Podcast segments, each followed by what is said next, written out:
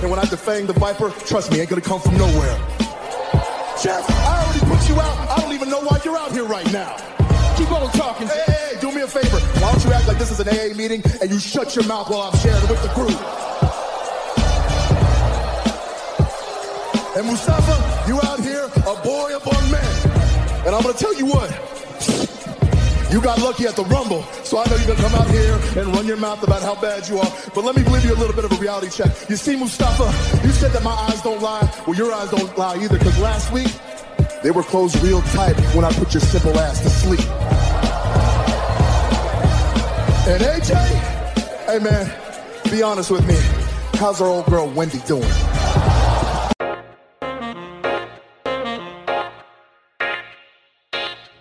Welcome back to the Clark Street Wrestling Podcast. I'm Hafiz, and with me, as always, is Devin. And we are about to go through the WrestleMania card, which was just too big for one night. Um, so it's going to be an awesome show, but also too, it's our 100th episode as Clark Street Wrestling Podcast. 100, So, 100. Yeah, man, definitely a cool mo- milestone uh, for the po- podcast. Uh, looking forward to to breaking down WrestleMania for that podcast. Um, so yeah, man, it, this is going to be awesome. Yeah, man, I can't wait. You know, it's this is this is gonna be a, a special one, man, because it so happens to be we're recapping WrestleMania, but happens to be our hundredth episode as well. So to a hundred uh, more as well to you, man. Hey man, that'd be that'd be great. That'd be great. Um, and yeah, th- this is it's so wild because again, with WrestleMania being being that, and this is such an interesting WrestleMania, one of a kind. You know, we'll probably never see this kind of WrestleMania again. Um, I mean, hopefully so, because the reasons why we're getting this WrestleMania in this way with no fans is is uh, one that you know with COVID nineteen, we hope we never see this again. Uh, virus, uh, you know, kind of take over our lives like this again. So knock on wood that that we don't have to you know be talking about uh, you know no fans in the arena. Um, but yeah, man, it was definitely a, a, a card that you know they took some some chances. They did some things differently. Uh, they gave us a show, and I, I'll just start off just by saying that I just felt you know happy to have wrestling uh, during this time. Uh, with with everything going on in the world and and having WrestleMania one way or another, like I respect everybody that decided not to uh, participate in WrestleMania as well. I feel like you know you got to do what you feel best about, what you feel most comfortable with. Like Roman Reigns, for instance, all props to him. It's very courageous sometimes to to say Totally hey, understandable. yeah, that you're not gonna take part in something like that, that you would have been potentially the main event of, to then say like, okay, I don't want to, I'm not gonna do this. I, I got to take care of myself. I got to take care of my family. Got a lot of Mm-hmm. respect for him for that. Um, and at the same point, I have a lot of respect for the people that did go out there and you know just went and, and gave us a great show, you know, and and, and risked themselves, you know, but Yeah, yeah, at the same man. time gave Hats us off to each and every performer, man. Yes. On on there that displayed their their talent. So thank you, man. You guys definitely entertain. Yeah, so and that that's all throughout the card from people, you know, regardless of, you know, story wise and oh, do we think that they should be a WrestleMania or not? Like this is more of just a thank you to all of them just for like going out there and, and doing what they did and giving us that entertainment. Like, you know, what we think of them as characters is, is separate of what we think of them as people. So everyone from, you know, Baron Corbin and Elias to Drew McIntyre and Braun Strowman, you know, like Yeah. it, it's I feel all the same towards all of them in terms of a big thank you just for putting on that that, that show. Um, so yeah, man, it was it was great. Most definitely, man. I echo those same thoughts, man. So it was definitely uh, entertaining, like I said, and you know, it made me forget about what's going on in the world, and because I was definitely using WrestleMania as an outlet, because I just love this art. Yeah, same same here. So without further ado, man, let's let's start this off and break it down. So we had two two nights of action because again, Yes. this was uh, too big for just one night. This WrestleMania at the performance. Let me ask Center. you something real quick. Mm-hmm. How did you enjoy the format, real quick, for first? Uh, Did, did it- you enjoy it? Was it you got to get used to it? I enjoyed it. I I, Okay. I felt very like you know I didn't feel like it was too much. I felt like okay, it made sense. I mean that slogan, you know, we we talk about it, and you you kept talking about it and, and wondering if it was bothering me. It really didn't because it did actually feel like it was too big for just one night. You know, last year's was was too much. You know, really in terms of one sitting. Um, so it made sense to split it up, and and WrestleMania is such a special event, And I guess the the thing that's cool about this is that you you that fatigue that sometimes sits, sets in when a pay per view goes really long. Um, you didn't get that here when it comes to like a, no. you know last year's seven hour plus yeah. WrestleMania, and you felt it at the women's main event as well. Like I think that's why you know it, it was still good, but yeah. I think the crowd was just tired, man, because of the energy, man. You're there for seven plus hours. That's fair. Yeah, that's that's definitely fair. I, I felt like I still enjoyed that, and I I felt like I took breaks during certain matches that I wasn't as excited for. So I think that's that was more of how I because I basically watched the whole thing in one sitting last year, you know, as yeah. I typically do. And yeah, I felt I felt that fatigue, but I guess I, I was so anticipating that matchup that you know I, I, I, it didn't bother me as much when it came to that match. But I get what you're saying, and I think a lot of people probably echo your thoughts that you know by the time it got to that matchup, you're just like, oh, finally, where it's almost over, and you know, damn, I'm just so tired because it's been going so long. So I, I get it, I get it. But this format, you know, it, it it's like you know you get a three hour and three and a half slash four hour show, you know, the two nights um, it was spread out nicely. Again, more um, just more more breathing room for matches. Um, yeah, it just it felt like a like a good format for WrestleMania specifically. You know, I liked it, and it would be interesting to see if going forward if they continue with doing a two night um, uh, that was my next thing. question. I was going to ask you. Yeah, beat me to the punch. Well, business wise, it's it's it's kind of tough because can you can you get a venue for two nights? You know, like the next one's going to be in in, in L.A. So. Yeah. Are they going to be able to get that that venue? The that maybe it's the Staples Center that they're going to do. I think you can. Don't concerts do the same thing? Like if you're going to go see like a Jay Z or Beyonce, are they there for like the weekend, just not there for Friday? if you was to if they was going to perform at yeah. Soldier Field or something like that. Yeah, I mean, I guess you could, but then also too, like the people that are out there, you know, traveling from around the world, like, is it is it going to be the same crowd? Is it is it going to be like two different groups all together? Uh, you know, it'll be interesting to see if I think it will be that. a good mix because if they were to do this, I think they'll set it up as first as a package deal. Mm-hmm. You know, try to get more bang for your buck. Yeah because it wouldn't make sense to try, you know, purchase two separate a la carte packages, if you will. Right. So I, I think you know I think the best way is you know you're going to get your bang for your buck. So people are going to buy this package. I'd probably be one of them if they was to do it. I never been to a WrestleMania before, mm-hmm. but they was going to do a, a, split format. I'll be one of the first ones to jump at that hat to uh, basically go for two nights. And then I think you get your people that's going to maybe split it up. Oh, let's see how the card is for Saturday. I might go Saturday, skip Sunday, or vice versa. Yeah. Yeah, I think it would be really interesting to see how they do it. Um, you know, I think it would be great just from a from a like if I'm staying at home even to watch oh, it. Hell you know, yeah. Again, like they would be great. Yeah. Let alone because I watched there. it last year, split up. You know, yeah. I didn't know I had to do it, but pretty much after that Triple H and Batista match for WrestleMania, I was I was fatigued, wrestling fatigue. I was done. I'm like, hey, we got to get back. We got kiddies. Got to get on the road. Watch it the next morning. Yeah.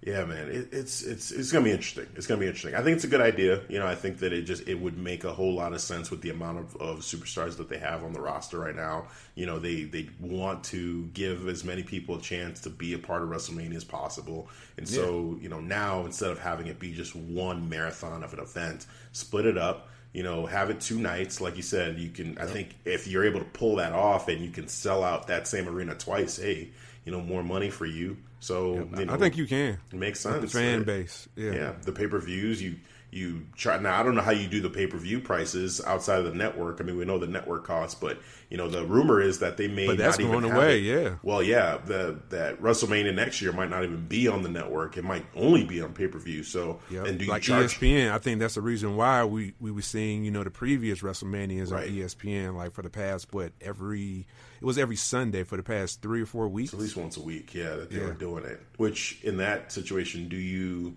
um, have it be full price? You know, each each night, like uh, you know, sixty or sixty plus dollars per night, or do you have that as a package, like sixty bucks? But then, Damn, you know, for the whole thing for night one and two, bro, we might have to go old school. Like, hey, man, let's find a spot, or you know, you know, everybody chip in. Yeah, well, I mean, yeah, but then again, if if you're saying just for WrestleMania, like let's say every pay per view is on the network except WrestleMania, and WrestleMania is the one that you have to pay you know, sixty bucks for. And mm. let's say it wasn't sixty bucks for night one and then sixty bucks for night two. Let's say yeah. it was just sixty bucks for WrestleMania, but then you get it for two nights. I would pay that. I honestly would. You know, like I would, I would love it if they kept WrestleMania on the network. But uh-huh. if if they said just one night, even if if they said two, you know, to say one twenty, you're paying that for WrestleMania on its own. Um, two nights, yeah. I, I think, and but but with the caveat that it's not every pay per view that's like that. If it's just WrestleMania, right, know, right, if, then I'm willing to take that bullet. If, yeah, if not, then I'm like, oh. yeah, one twenty for Mania, yeah. yeah and, and maybe you know depending on the card you know if the card seems like oh man i don't know like this is this is i don't like the the booking i don't like some of the matches yeah. you may think twice about it or the know. card is looking good but the way they book it is shit and you right. just paid $120 now you're pissed right right right it so can come a, a lot of game. ways yeah that's true right. that's true so you know it, will be interesting to see what they do but I, I feel like it's it's a I think going forward having it be two nights with the size of the roster and the amount of matches they yes. want to put on, it just makes sense. It makes sense. it, it does, man. Nights. Let's go two nights. Yeah, going man. forward. so, hey, you ready to start breaking these matches down? Because let's do it, man. Hey, I, I, think we're there. I think we're there. Yeah, so, I think we are. Night one. Uh, I'll start with the pre-show. Did you end up seeing the the kickoff? I did. Okay. I actually did. I watched the pre-show, and I was quite pleasantly surprised by the pre-show uh, pre-show quality of the match of both matches. Yeah, they, they, I mean, I would say night one's pre-show match more so for me than night two's pre-show match. Oh, yeah. We'll get into yeah. that. Um, but night one's pre-show, Cesaro versus Drew Gulak, um, which I don't even know if they advertised it, but I didn't know this was happening until the match, you know, was getting going. And I, I was pleasantly surprised with, with how it, it, all went. I mean, it's Cesaro and Gulak. Cesaro, especially. I mean, that, that's that's one of my favorite technical wrestlers Dude, right it's now. Not human. Yeah, not human dude, he's he's awesome. He's awesome. And Drew Gulak, man, like he's really starting to to elevate, you know, and, and showcase himself as being, you know, a great technical wrestler that's you know worthy of being on the same stage as uh, Cesaro or Daniel Cesaro, Bryan. Right, man. Yeah. So um, great matchup. Um, you know, in the end, Cesaro got the victory. Um, he pulled off one of the most impressive airplane spins I've ever seen. And I'm sure this is, uh, oh, you know, in, on the indie scene or somewhere else, like maybe he's done this or, you know, there's other people that have done this. But this is the first time that I had seen what yes. was, I guess, a release airplane spin. He, so he, normal airplane no spin. No hands airplane spin. Exactly. Because he, Drew, Drew Gulak was working over his arms and, you know, weakening him, using submissions, technical wrestling, you know, like focusing on body parts. So Drew, uh, Cesaro, you know, he gets him for the airplane spin and he's using his arms at first, but you know, then he drops his arms and he's literally just spinning Drew Gulak on his back with using no hands.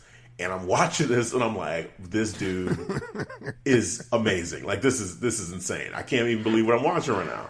Man. And it made sense for him to even use that as a yes, finisher at that did. point too, because it was so did. impressive. I'm like, when, when he pinned Drew Gulak, I'm like, why not? Why not? I've seen you pin somebody just doing it uh, threw somebody in the air. You did a Euro- European, European, uppercut, yeah. and he pinned somebody like that. I was like, yeah, why not? Yeah, do it. Hey, when and he just Cesaro. finished him with a no hand spin, airplane spin. Yeah, yeah. All right. That was that was great. That was great. I was like, oh wow, now you're just showing off, Cesaro. man, so yeah, man, just just awesome showing for Cesaro. You know, strong showing for Drew Gulak as well. Just a great competitive matchup from those two guys. Um, really enjoyed that. Uh, before we go further, too, just the um, one thing we didn't talk about and, and what this kind of this match gave us was the first look at what the arena looked like with uh, you know the kind of like the WrestleMania design and everything, and the no mm-hmm. fans in that. How did you feel about? the the look because before you know with it being in Tampa they were gonna have like the pirate motif, uh, motif and stuff and now it was so stripped down it was basically just the logo um, what did you think of that? Did you were you okay with it? Did you expect more? Like, what was your? Thought? I didn't really expect a lot because there you only could do so much at the performance center. Mm-hmm. So you know, I get it. That the only thing they had was that you know that big ass WrestleMania sign that Kevin Owens jumped off. But mm-hmm. uh, yeah, aesthetically, I didn't have an issue with it. It's just it just looked more the same as if it was Raw or SmackDown. Yeah, that, that's where I'm going with it too. Is that it's you know I, I personally I didn't have an issue with it, but I do kind of wish there would have been something more they could have done.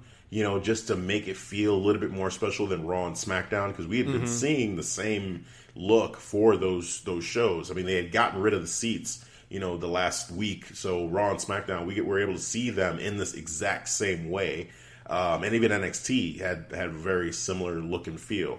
Um, so it would have been. I, I- don't know, like if there was a way to bring in some props for you know to make it feel a little bit more than what we were seeing on Raw and SmackDown. Yeah. Uh, but I kind of I, I wish they would have been able to figure that out. Now, limited resources and limited you know ways to get things you know transported from different places. So I, I get it. You know, it's it's very hard to even put on the show, let alone you know transport say something from a you know a facility that would construct something for them.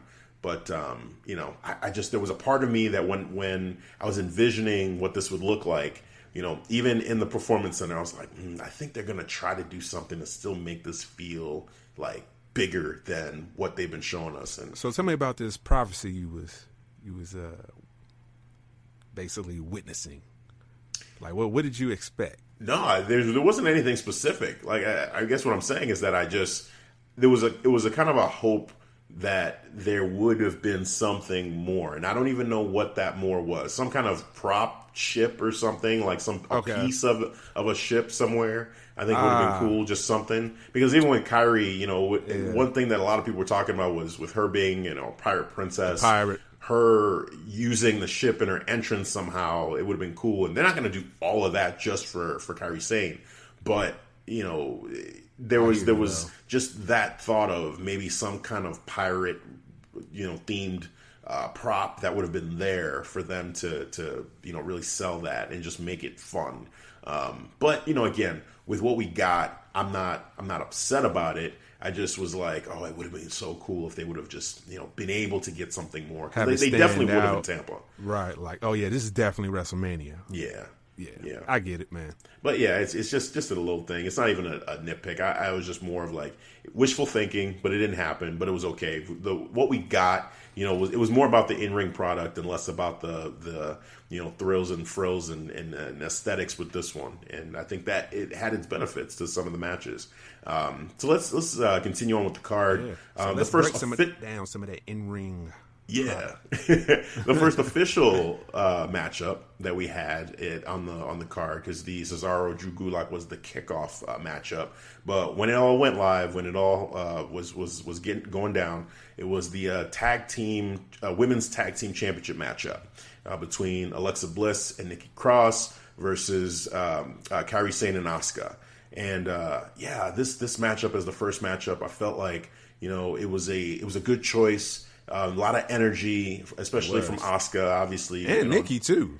Yeah, well, Nikki Cross definitely, definitely, but you know, my I guess you know, Asuka has been kind of the MVP of the how, like no fans. Uh, you know, Oh, well, yeah. thing that we've been going through. So She definitely gets that award. right and and i just I, I i was so like you know as soon as she came out i was like yes you know like we're, we're gonna have some fun because Asuka has just been doing such a great job but to your point nikki you know props to her as well because she has been trying to do everything she can to just be a, a ball of energy and she kept that going for sure in this matchup um you know fun I matchup felt like she was doing her job, trying to virtually get the crowd going. You know, Yeah. stumping her, stumping the stairs, the steel stairs, trying to amp, amp out, amp out the virtual crowd out there.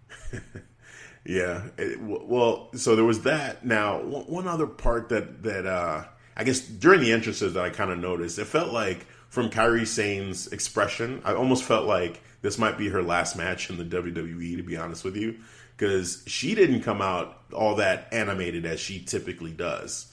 And I was kind of like, oh, this is this is not a good look. Because I, I picked You see um, some lost face right there. yeah, like I, I picked Asuka and Kairi Sane to win this matchup mostly because of just how how hot Asuka had been, and you know Alexa Bliss and Nikki Cross. It made sense from a story standpoint that you know they've been building them up for a while now. So for them to win, which you picked them to win, um, you know it, it did make sense. Um, and as soon as Kairi Sane came out, I was like, oh boy, yeah, this doesn't doesn't feel like a person who's like excited to to to do this. Like something's going going on, and there's there there was talk- rumors too that she was trying to get back to Japan because she just recently got married.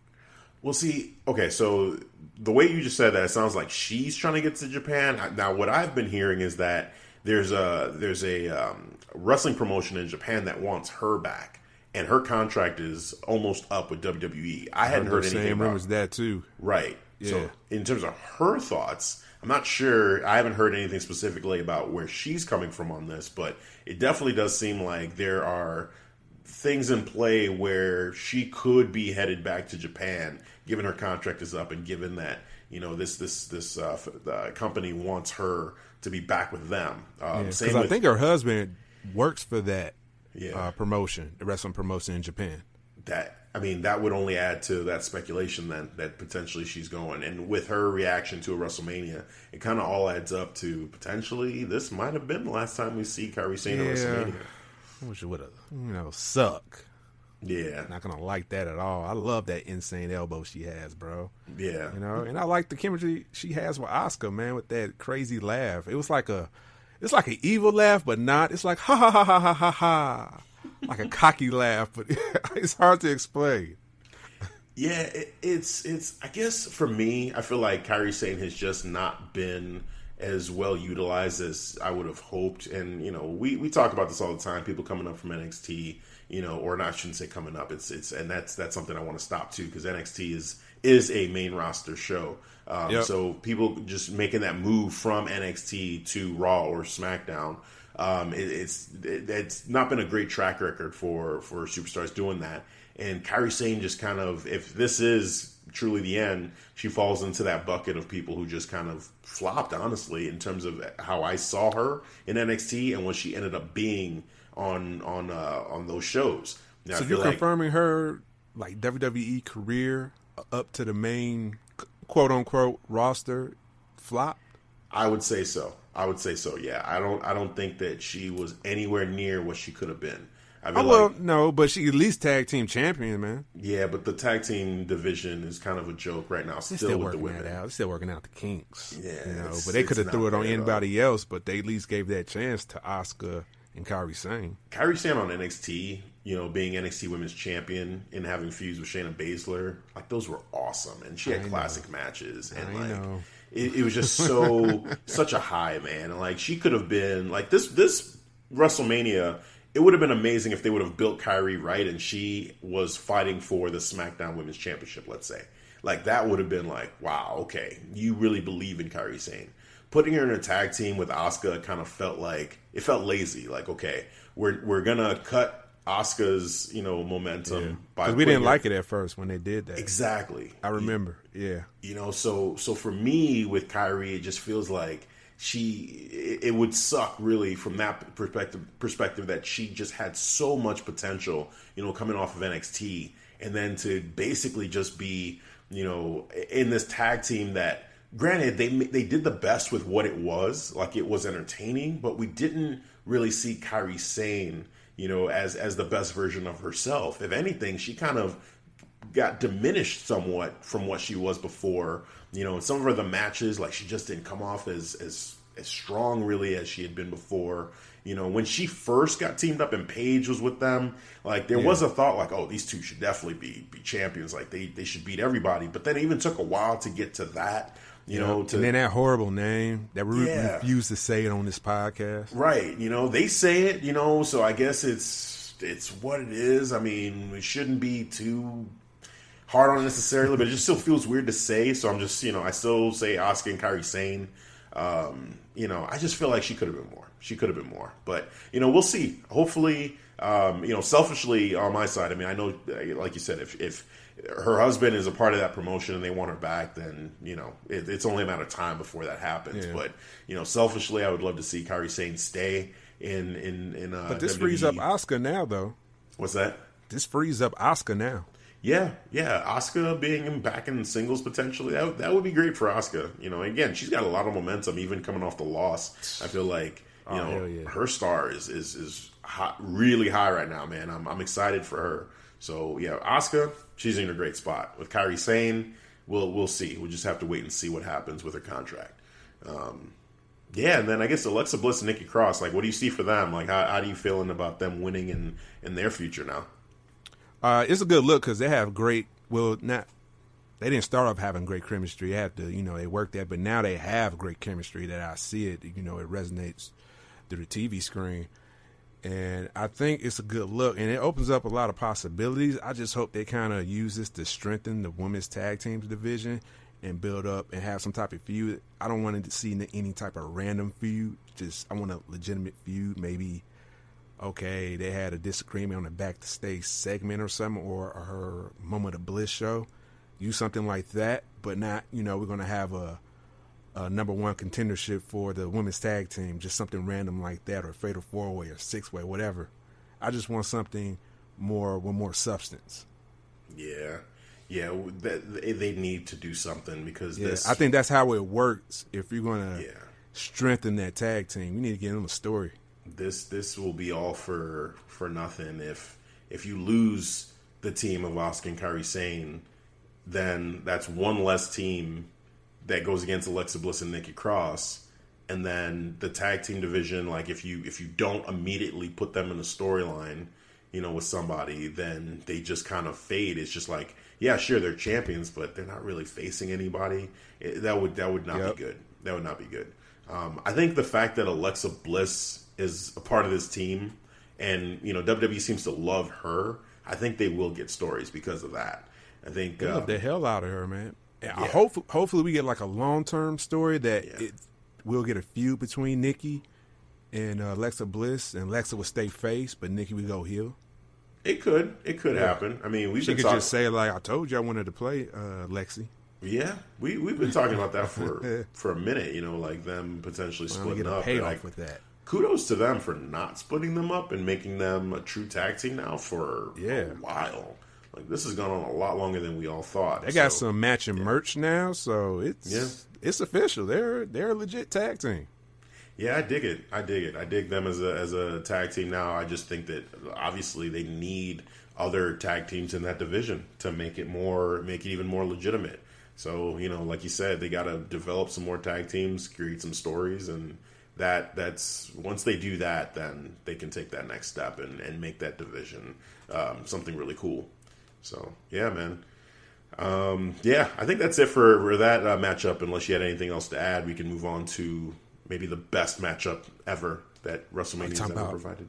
Your boy King Corbin. Oh, gosh, my boy! Wow, um, the the greatest heel ever. I think is what you were saying in the last show. I don't know. Whoa, whoa, whoa, something, whoa, whoa, something whoa, along those lines. whoa.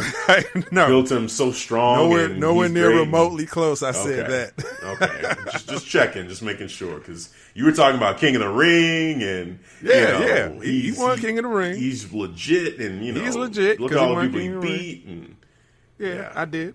Okay, well, so that's your boy King Corbin. Apparently, I didn't. I didn't say that. I was just stating his accolades. I was Hey. just stating facts. You- you don't have to That's all it. I said. I was running down the list of facts. you're you're Okay. you you were putting him. I mean, it's you know I know how much you love Adam Cole, but I really couldn't tell the difference between No, it- it- the way you were just- describing Corbin. Almost sounded like you were talking about Adam Cole. Like, Oh hell no! Don't even go right there.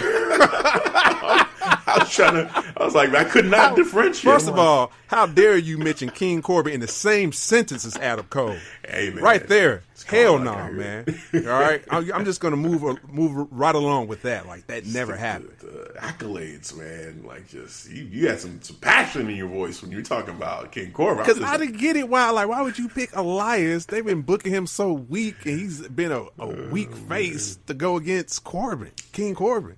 look this. You know, they wanted to make this this too big for just one night, so they needed to add more matches, and they just chose Corbin and Elias because hell, they're not doing anything. Let's just put them against each other. Why No, not? they wanted to use Corbin now. I bet. Come on, he he retired Kurt Angle last year. Yeah, but he hadn't Clean. I mean, his look Corbin really his whole thing was was Roman Reigns. Like this this last half of the year, you know, it's basically been him and Roman. Um, and I just you know, it wasn't a great storyline. It just wasn't. So you know, I don't I don't really think the the he did not have to be at WrestleMania. I didn't think he warranted being at WrestleMania, especially not against Elias. And Elias, you know, his face run has been lame. You know, he's his promos have been lame. You know, trying to pander to the fans. The songs haven't It's a been good. sad sight. I It's just- I, I can't look at that Elias man. Yeah, it's just been it's just been terrible. Um, heel Elias, yeah, I could I could buy into that. I can I, I he entertains me for sure. Um, face Elias, no, this is just not working. Um, but you know, we, we talked about this. Uh, we made the predictions. You know, you had predicted Yeah. King Corbin because I the way they were booking him, and I I, picked Elias because basically flip of the coin, and and also too Wasn't a true pick for you. Yeah, I guess for me, the pick also was more of this. Just felt like a generic match. It felt like you know he, the heel, you know, is is being you know extra obnoxious, and the face is the underdog, and you know Elias is going to find a way to win because he's the good guy, and that's it. It's just a very I enjoyed the match though. I didn't. I didn't. I, Really? too, I, I checked I, out. like the banter, man. Him and uh, the the ref was going at it a little bit. She put a little bass in her voice, so that like that was a two count. Mm. Yeah, no, I, I don't No, tell you, it, I could have cared less. I really. Oh, if, if this weren't something I was watching live, I would have skipped. I So would've you just treated this like as white noise, basically. I, I told you beforehand, I, I, could care less about this matchup. And when it happened, they didn't change my mind. They were trying to make it seem man, like okay. Elias wasn't going to show up, and clear, we all knew he was going to be there. And you know, then he used the guitar, you know, like straight off Yeah. the, the bat, and just like I just, just didn't, I didn't feel this. And again, Elias, I'm not invested in Elias's character. His him as a face has just been awful. Corbin, I, I've said it. It's just his heel run has just been not great, you know. So these two together at WrestleMania, it just did not feel like WrestleMania. This could have been on SmackDown and just call it a day. Just be like, all right, Yeah. cool. So They could have maybe you know main event if they want to do that. Since sometimes SmackDown's just booked so weak, so it could have been a main event show to close it out. yeah, they could have, they could have, you know. Yeah. So I just, you know, this one I, I really didn't care too much for, and I, I don't really even have much of a breakdown. It's just that that you know this this really didn't need to be on on WrestleMania. It was kind of one of those like bathroom break type of matches. Just like okay, it went on in the background. I was I was anticipating the next match the whole time. like just get this over. I'm, I'm just, just Did I you watch this live or did you? I watched it live. Okay. Oh, okay. So if you wasn't to watch live, would you probably fast forward? I, you know what? Because we're doing this podcast, I would have watched it just because I feel like you know I want to be able to to give it a fair chance and see like okay, is this going to be something worth you know? it seemed like you really even give it a fair chance. You just No, treated it as totally- white I- noise. I watched it. I did watch it, but what I'm telling you is that it just if this were something that you know I could have skipped through, I totally would have. I wouldn't have watched it, but I saw it. You know, I saw King Corbin talking to, to the commentary guys and saying, you know, you better be saying good things about me. You better be telling them how great I am. You know, and like just like the banter you're talking about, and you know, Yeah. I, Elias and Corbin were hitting each other like with stiff shots, you know, and they were trying to, you know, give us the sound effects as there's no crowd, and so you got, you know, that really like, you know, uh, violent feel to the the the attacks and strikes. I get that. I just the characters, the story, there was nothing there. It was just took dead you out, huh? yeah, it was just dead. Like that. It's just like it really should not have been at WrestleMania. It should not have been there. The way they built it. If you would have built it in a better way, yeah, okay. But I just, I just don't care about either one of these characters right now. That's just the, that's just the truth. Well, I don't care about the characters, but I did enjoy the match. I thought it was entertaining to me. Like you know, like I said before earlier, I enjoyed the banter, the back and forth. Him and I think the the ref name is called Jessica. If if I was trying, because I was trying to get some research on. it. I think her name is Jessica. Uh, by the way, but yeah, man, you know, like even with the commentators, yeah, I, I enjoyed that too. And uh, once again, he gets that quick roll up on on Queen Corbin. That dude got to work out his core game, man. This shit sucks. Uh, how many how many quick roll ups he's gonna get, bro? That's like that's like that man Kryptonite right there. I'm like, as soon as I saw Elias had like uh, uh like leverage on the roll up, oh, he's like, oh, he's gonna lose. Yeah, Saw it right there in three count. I'm like, yep, typical King Corbin style, yeah, quick roll up. yeah.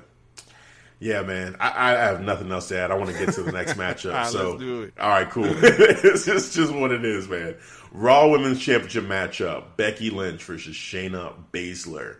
Uh, give us your thoughts, man. What you think of this match?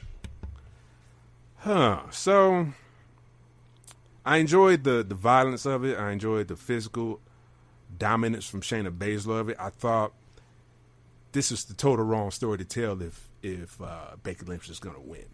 Like I get the reasons why Becky should win, but if she's to win, she got to look stronger than that.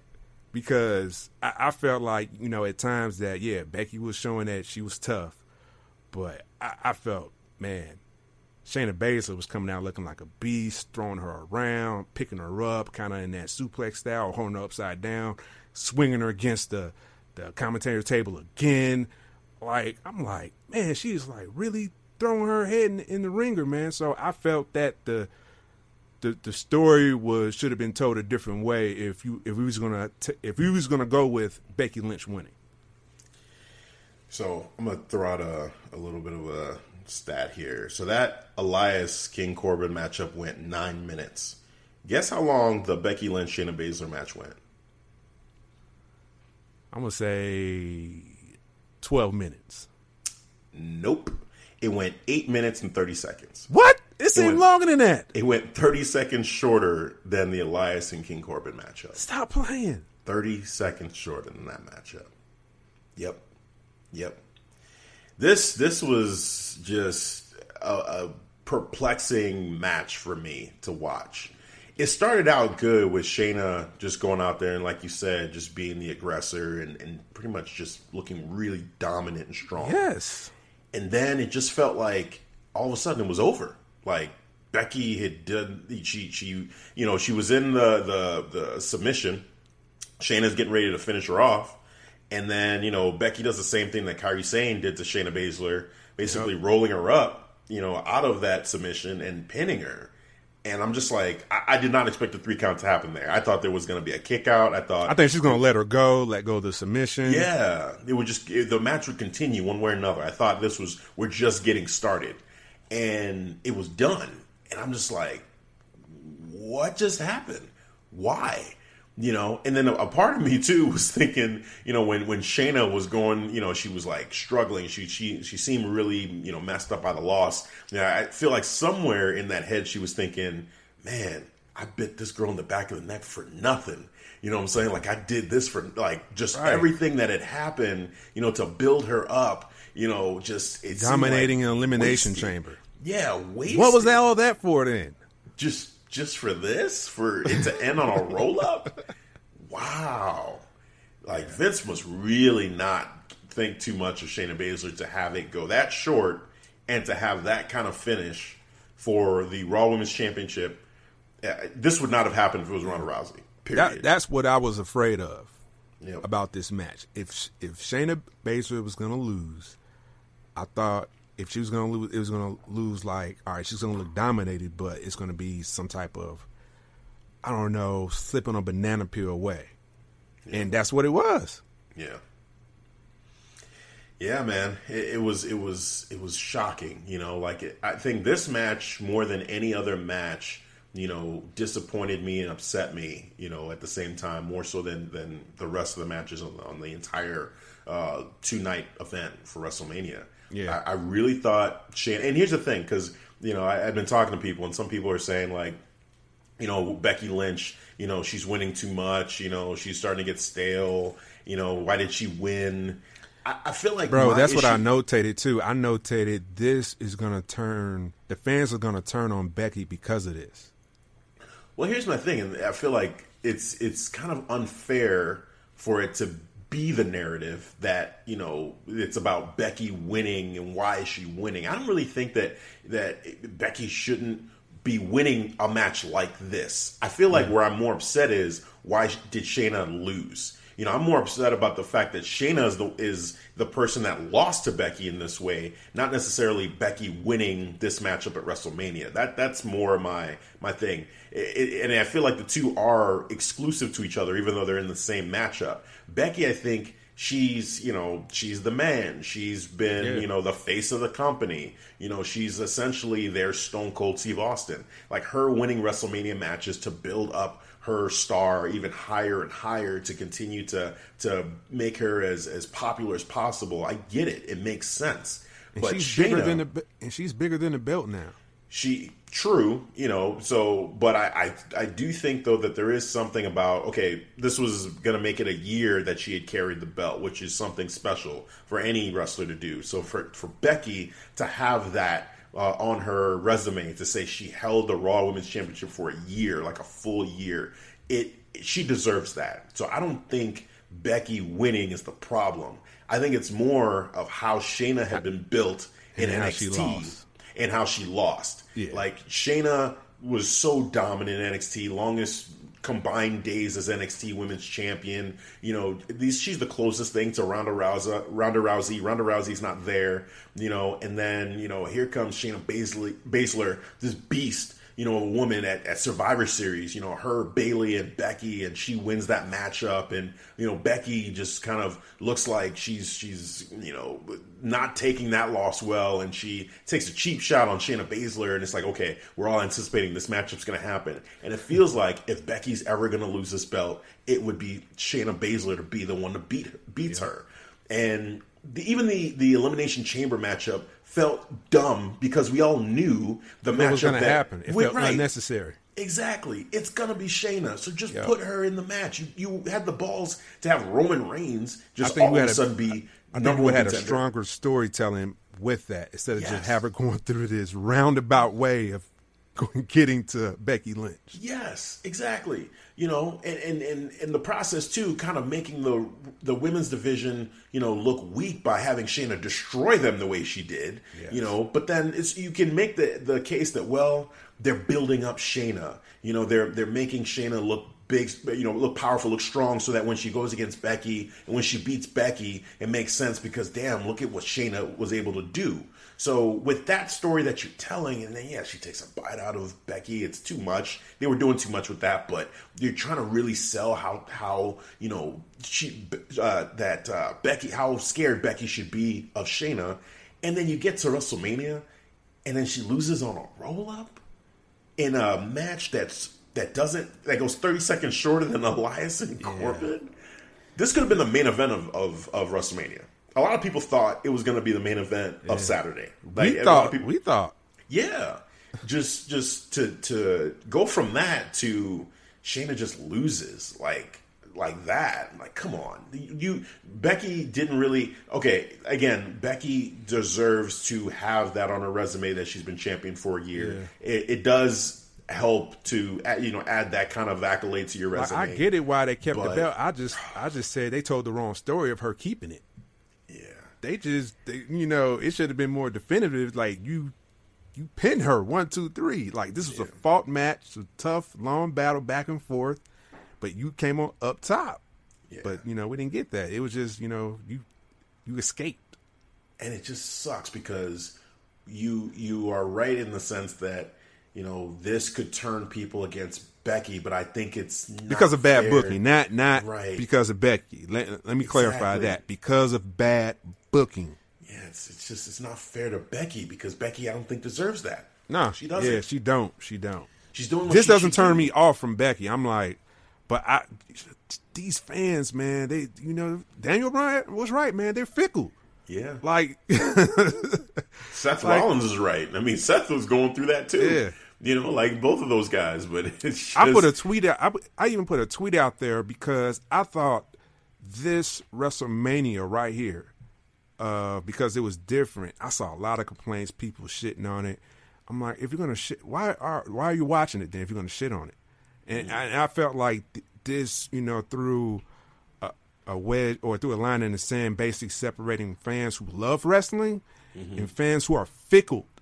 And you got your your fickle fans, you know, who's just going with that wrestler who's hot right now, and as soon as they get boring, they're they're dropping off of the dime of the hat. Like, no, man, yeah, finding anything reason to complain about it.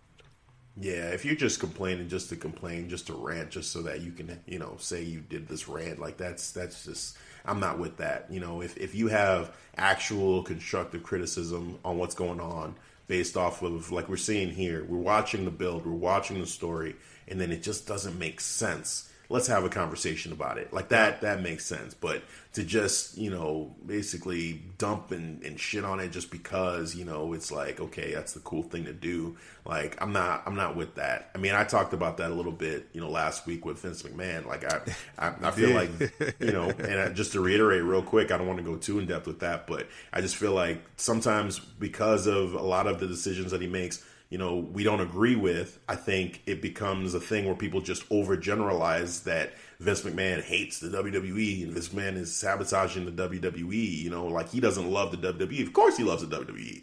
I mean, we can we can say that he's making dumb decisions yeah. you know, and at the same time, he can also love WWE and have actually made great decisions. So we got to be yeah. fair on both sides. And I actually thank Vince on Twitter too, man, because it was I enjoyed WrestleMania 36. It was entertaining.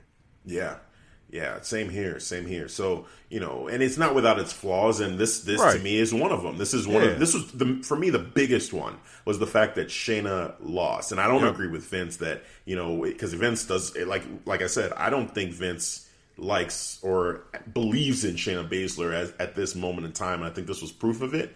And I, I disagree. I feel like he's missing the boat on Shayna Baszler and what she could be for them. I mean, Becky needs someone like Shayna to be that that rival, that foil. And yes. you miss that opportunity by having Becky just beat her. Now, sure, this probably continues on, you know, right? They probably have another matchup based off of what I saw uh, in terms That's of post match like. interviews. Yeah. Yeah, they, they both kind of you know insinuated this was going to happen. Becky Lynch said, "Hey, if, if Shayna has a problem with the finish, she can come come see me." You know, and and Shayna was saying, um, you know, the agony, the thrill of victory, agony defeat. You know, the, the her thrill is gonna like her agony is gonna like Becky's gonna feel that she's gonna feel the agony of her defeat. Um, so you know Shayna's not done with Becky, and Becky's welcoming the challenge of Shayna, and that's that's cool. Um, but this was a moment, you know, like strike while the iron's hot. You had you a chance. Yeah, and this is what had they a do. Chance. Yeah, they just wait, and they don't strike while the iron is hot, and then it'll take like time will pass, people won't be as into it, and then they'll try to double back and say, "Okay." They seldomly do that too, man. Yeah, exactly. She exactly. We there's no guarantee that they will. That's true. Mm-hmm. That's true. So yeah, it was it was a in my opinion it was a misstep here. Shayna should have won, and Becky she she wouldn't have you know lost anything in the in the loss necessarily. If anything, she could have gained a better story out of a loss than out of the win. That's that's just how I see it. Yeah, man. Same, same here. Like sometimes it's just it's better to lose than win. Yeah. Uh, but like I said before, if if she's gonna win, man, you know, make it that it, it was like a tough, you know, fight, not like it's you know she barely escaped. Yeah. Eight minutes and thirty seconds for the Raw Women's Championship matchup. Becky was the main event in WrestleMania wow. last year, and now this one, eight minutes and thirty seconds. Again, I didn't even know it was that long, man. You just blew Dude. my mind with that dude. 30 seconds less than Elias versus King Corbin. And actually, I should have knew a, where he was going, man. I should have knew what, what that, where you was alluding to when you was asking about the times of yep. this match. Yep. It just it blows my mind. I mean, the next matchup we're going to talk about as well. Let's see in this order. I just want to make sure. Yeah, it's a Sami Zayn matchup. Um, that one went nine minutes and twenty seconds. So that one was almost a minute longer than the Becky Shayna match. Wow. Like that's just that's crazy to me. Yeah. Just uh, yeah, I don't get it. I don't get it. I don't get it. So, you know, we'll, we'll see. Hopefully they because because I guess the other thing too is I don't want to say that it's you know this is you can't recover from this because you know we've seen examples of where one match can can make the difference in somebody's career and it just That's takes right. that one well orchestrated moment to to make it so you know Shayna can be a big star or Becky can be redeemed, you know, for all of this. So um, we've seen it now. Yeah, we've seen it. We've seen. We saw it at this WrestleMania. You know. Yes. So it's oh, it's, it's definitely possible. So it we'll is. see. We'll it hold is. out hope for that. Um, moving on to the next one. So again, I alluded to it. It was the Intercontinental Championship matchup uh, where we had Sami Zayn defending his title against Daniel Bryan. Um, why don't you break this one down, man? What you think of this? I thought it was a, a entertaining match from Sami Zayn, bro. He's doing good work as a heel. I think what was the first what five maybe I may be stretching with five minutes because now you said the match was only what minutes. felt like five minutes. it felt like five minutes, man. I, I think it maybe it was three minutes that he was just really running around. He didn't want to have anything to do with Daniel Bryan. He kept on escaping, and then Cesaro getting away and then uh, he'll try to escape again. Then, uh, then uh, Nakamura getting away. So then he will finally Uh, try to then he uh, Daniel Bryan got his hands on him. Then he finally got the business.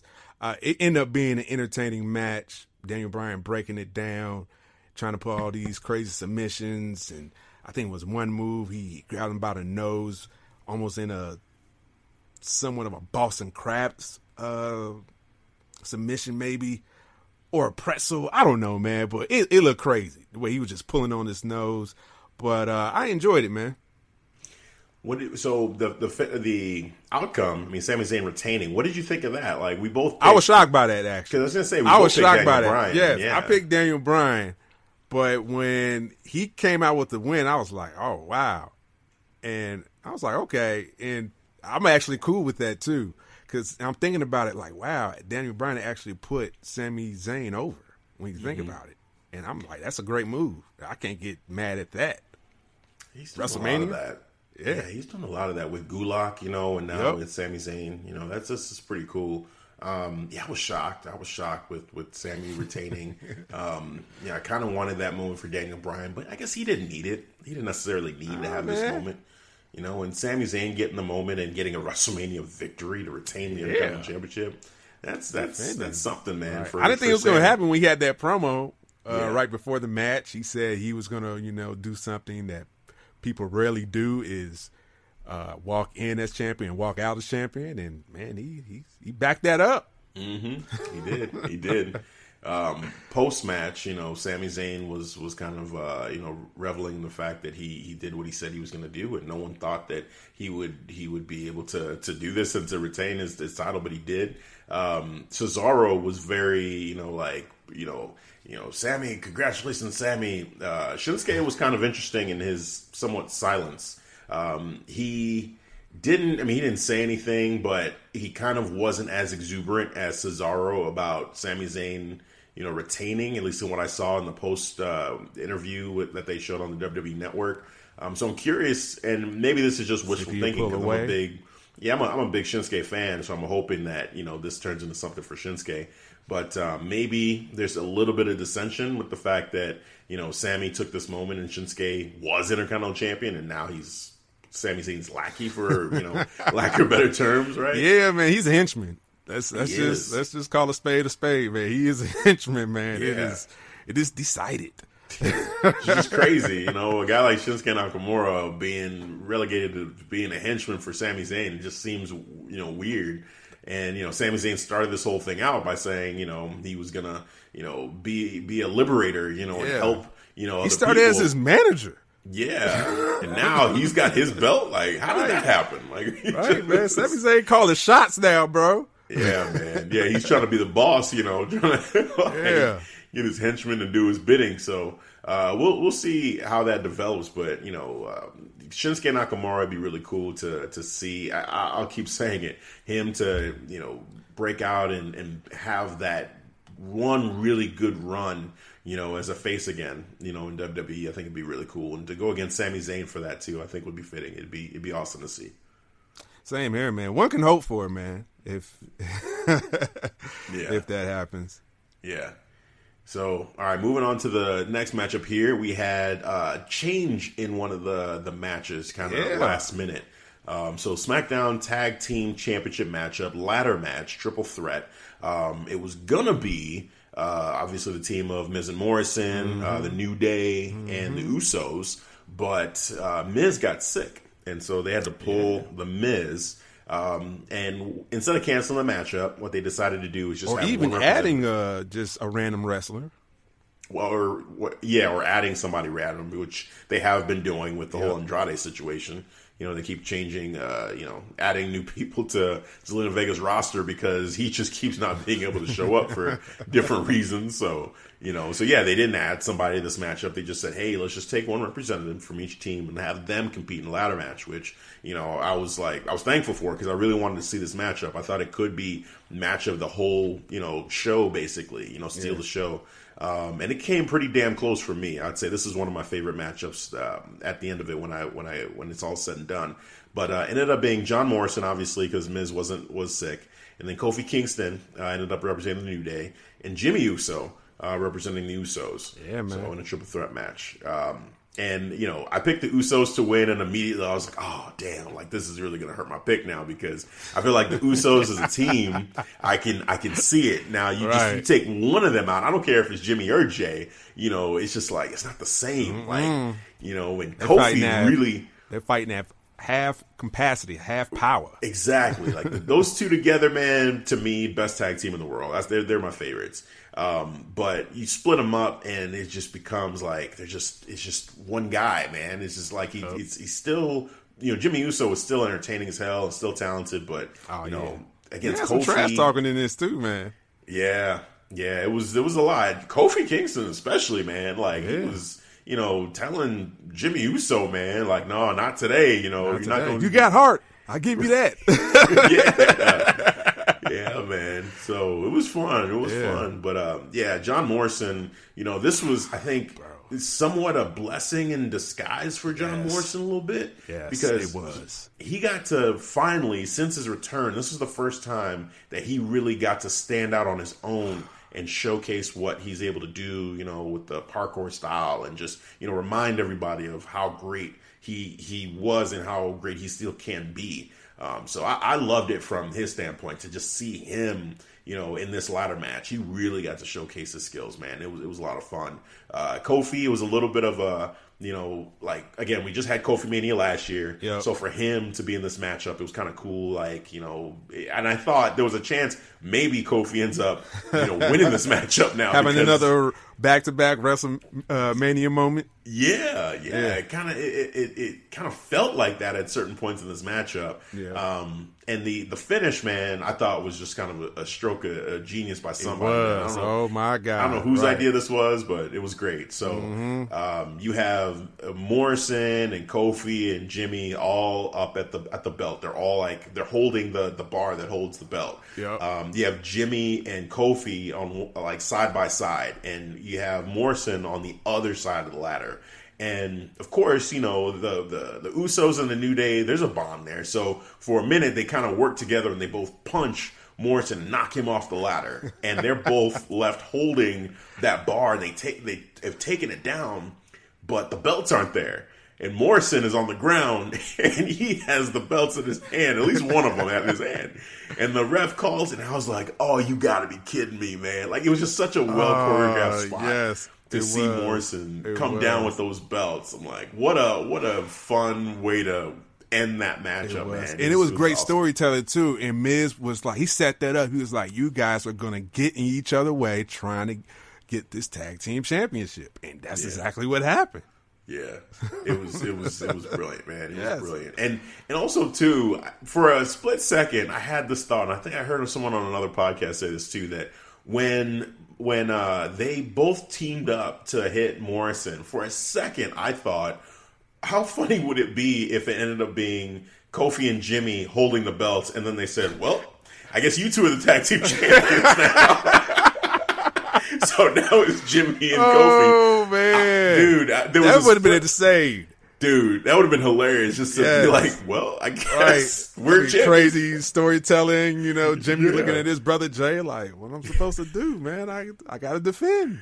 I, I gotta do this, man. What? What, what do you want me to do? Like, just, you know, that, that, that just, it was a hilarious thought, you know, in my Yeah. head when I saw it. And it just, it, it- but it didn't happen. And I, I like what they ended up doing better because it was, it was just funny. It was funny to see that, man. Morrison fall with those belts and it just made sense. And just, yeah, just shout out to them for that, man. Hell yeah! Yeah, what were some of your thoughts it- on some of the, Oh, of bro, this was like an adrenaline rush of a match. I thought if the crowd was there, oh, it it would have been hell yeah match of the night, bro. Because Yeah. to me, they was doing crazy, crazy amount of athletic, you know, moves they was doing, man. That John Morrison, stunt man of the of the freaking WWE industry right here, man. This did this dude did a Starship Pain on uh on Jimmy when he was on on the ladder in the corner.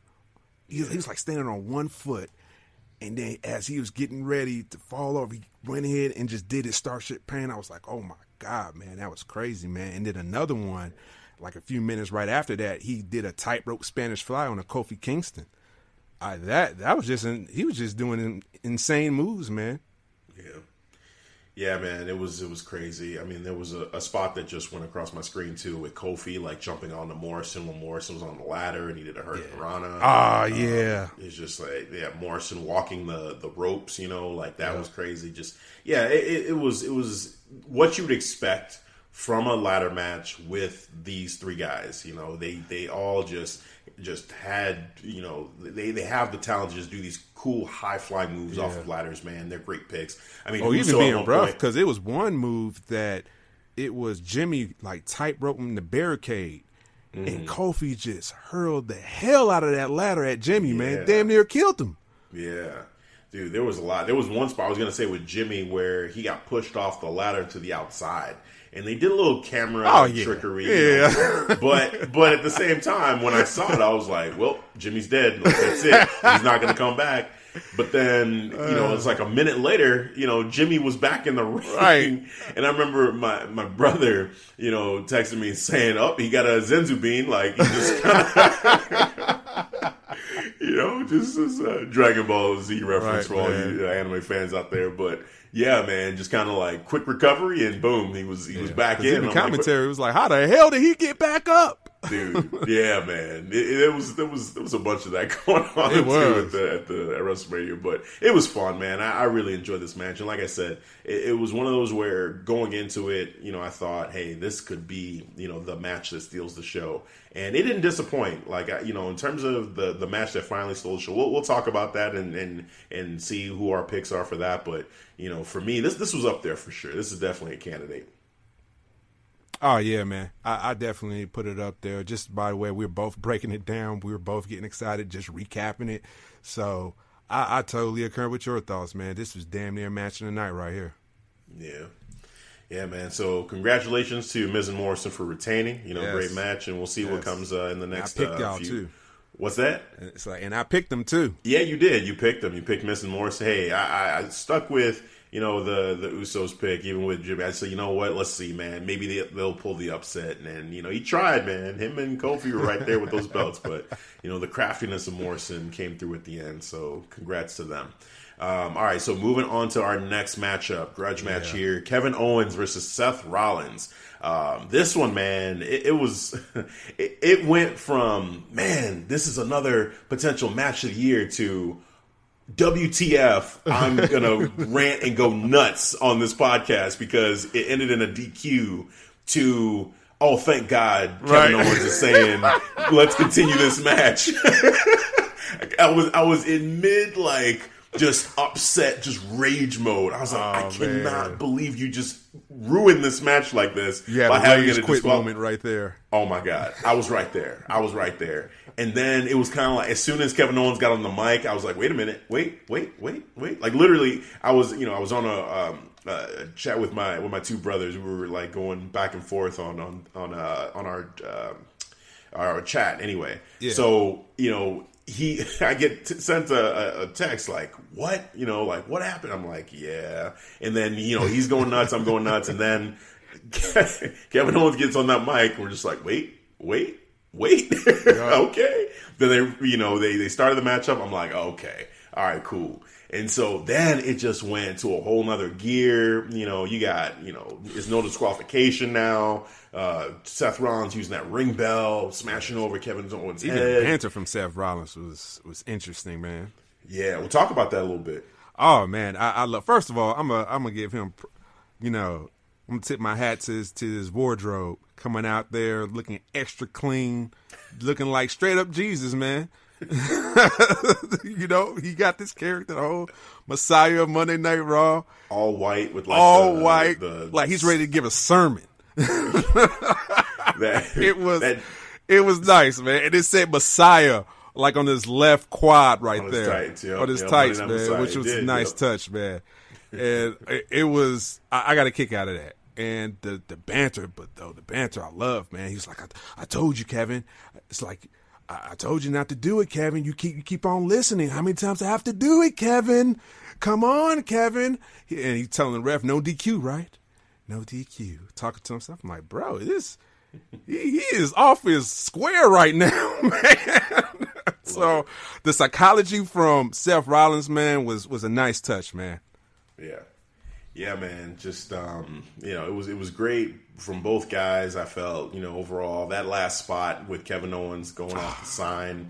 You know, it was crazy watching that. You know, watching him you know go up there. I'm just like, where is he going? Oh my god! Like you know, please don't die. Like one all those things you know roll through your head. bump too. Yeah, that was that was sick, man. That was sick. Just jumping. off that, that was a real wheeze. Cause that Yeah, so sounded terrible. He sounded terrible. Like I was like, man, damn, bro. Somebody better check on him for real. Yeah, like he is know. gasping for air.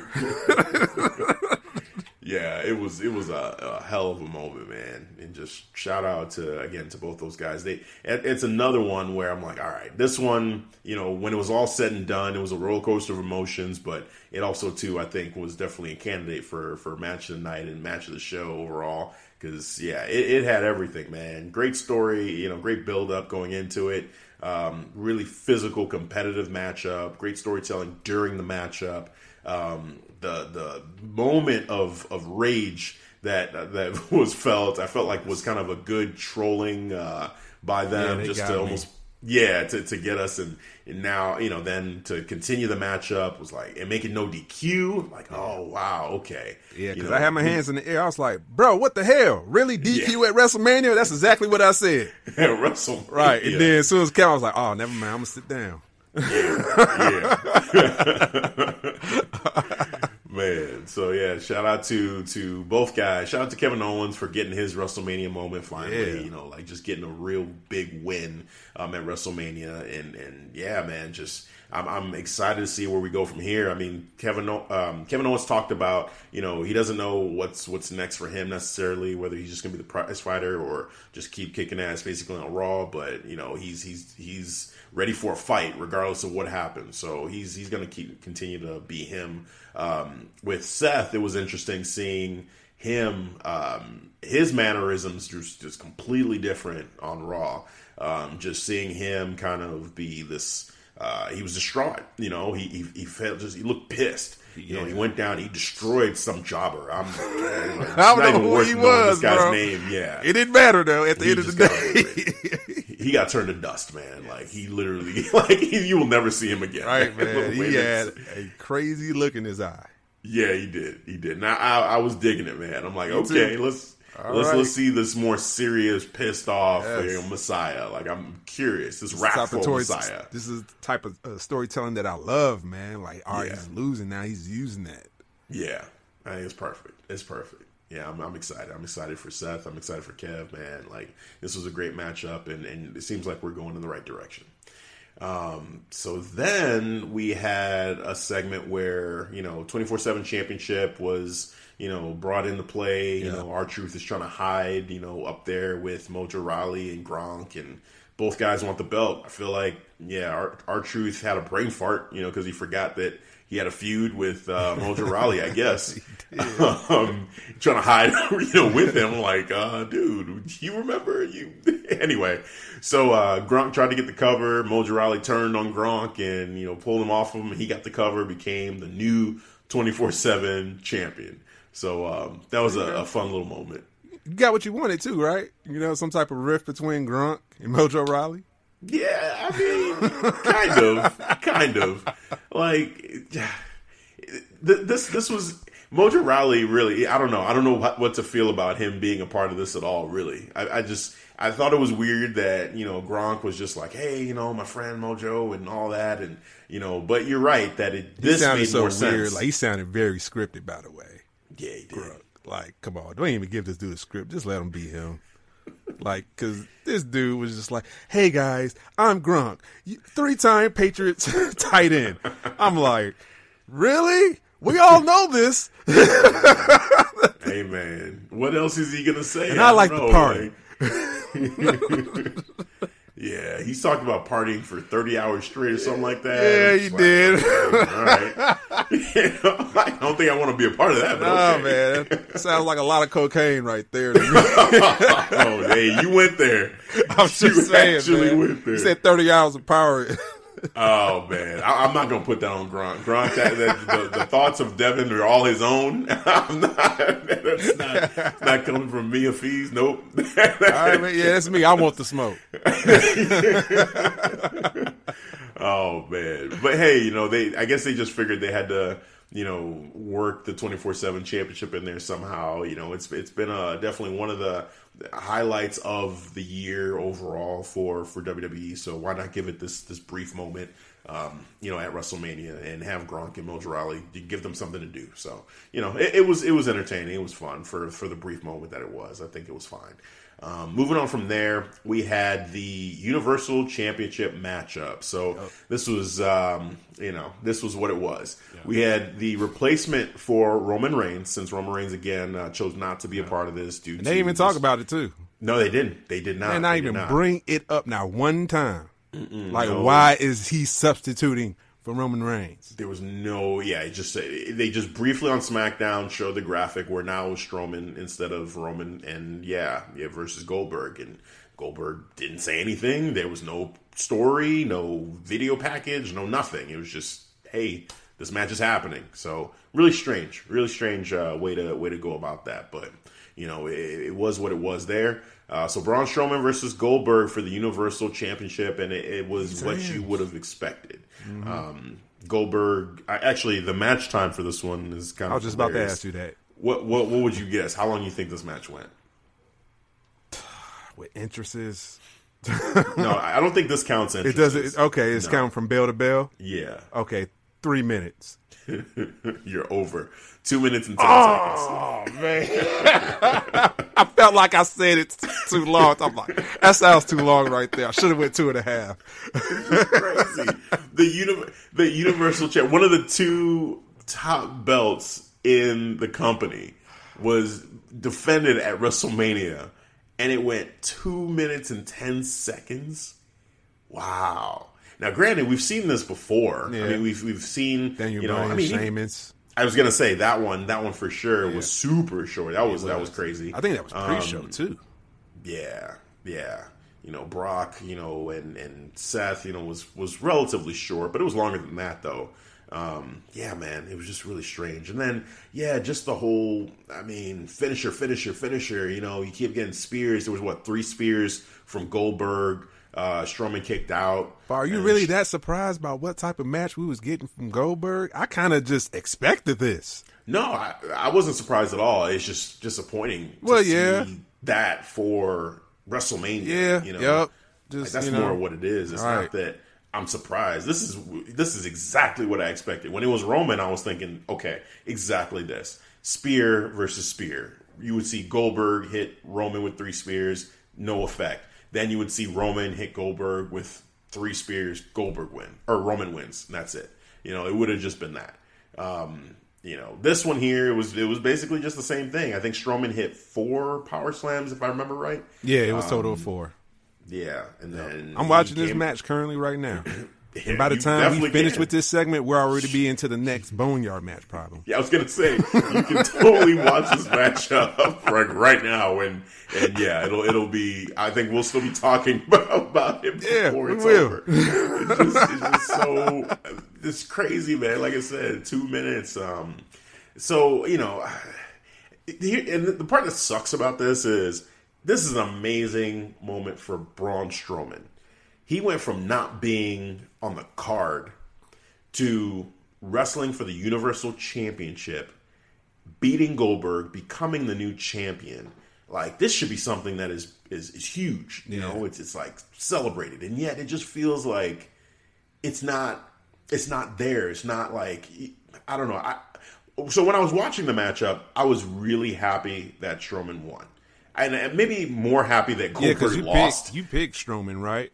I did. I, I went with Goldberg because I just figured because they want to keep that match with uh, with Roman Reigns, which there was rumors out there now that I saw that they that was the change of plans to just hold off and Goldberg goes over Braun, but you know I guess there was a it just change of plans. It, it, it, it made sense to me to have Strowman win because you just you you're replacing Roman last minute. Mm-hmm. Like you you Strowman would benefit so much from the win, and he he would it would make him look so bad to lose this matchup against Goldberg. So it just made sense, I thought, to just give the belt to Braun. I almost got nervous, man. I thought he, he was going to get pinned. Oh yeah, no, definitely. I, I definitely When he was hit there with that third that. spear, I was like, oh man, here we go. Yeah. Dude, One, I- two, I- he kick. I'm like, oh, interesting. I, I, I, was, I was so happy. I, Yes. I exploded when Strowman pinned him. I was like, yes, yes, Strowman, thank you. And a lot of it too was just like, I just want that damn belt off of Goldberg because I just don't like. It was a sad sight, man. It seemed like he didn't even want to be there. He came out with just two rinky-dink security arm guys. I'm like, he didn't even need that, man. If he's just gonna come out a, you know, small hallway like that, you know, it's not even a full security guard. It's just two guys, and that just even looked pathetic. it did. I was like, oh man, you should just Hey, came out by yourself. yeah, yeah, yeah. It just it just wasn't it just wasn't what it what it should have been for for Braun. But you know, I'm really happy for him though. Overall, big picture. Now we we don't have to see matches like this, you know, anymore. At least for a while until you know if Goldberg ever does want to come back or if Brock, you know, wants to challenge him. Let's say, but you know, Braun. He's a guy that you know he can do a 20 minute match. He can, you know have a more interesting matchup. So I'm I'm re- and he's going to be around. You know, so I'm I'm definitely excited from that. So how long does he keep this title then? You know, I, I don't know, man. I, I feel like we should just enjoy it for what it is because it could be off of him in uh, like a month or two. You know, So you'll say that. he's a transitional champ. He's just No, keeping not- that I- warm for maybe you know just Roman.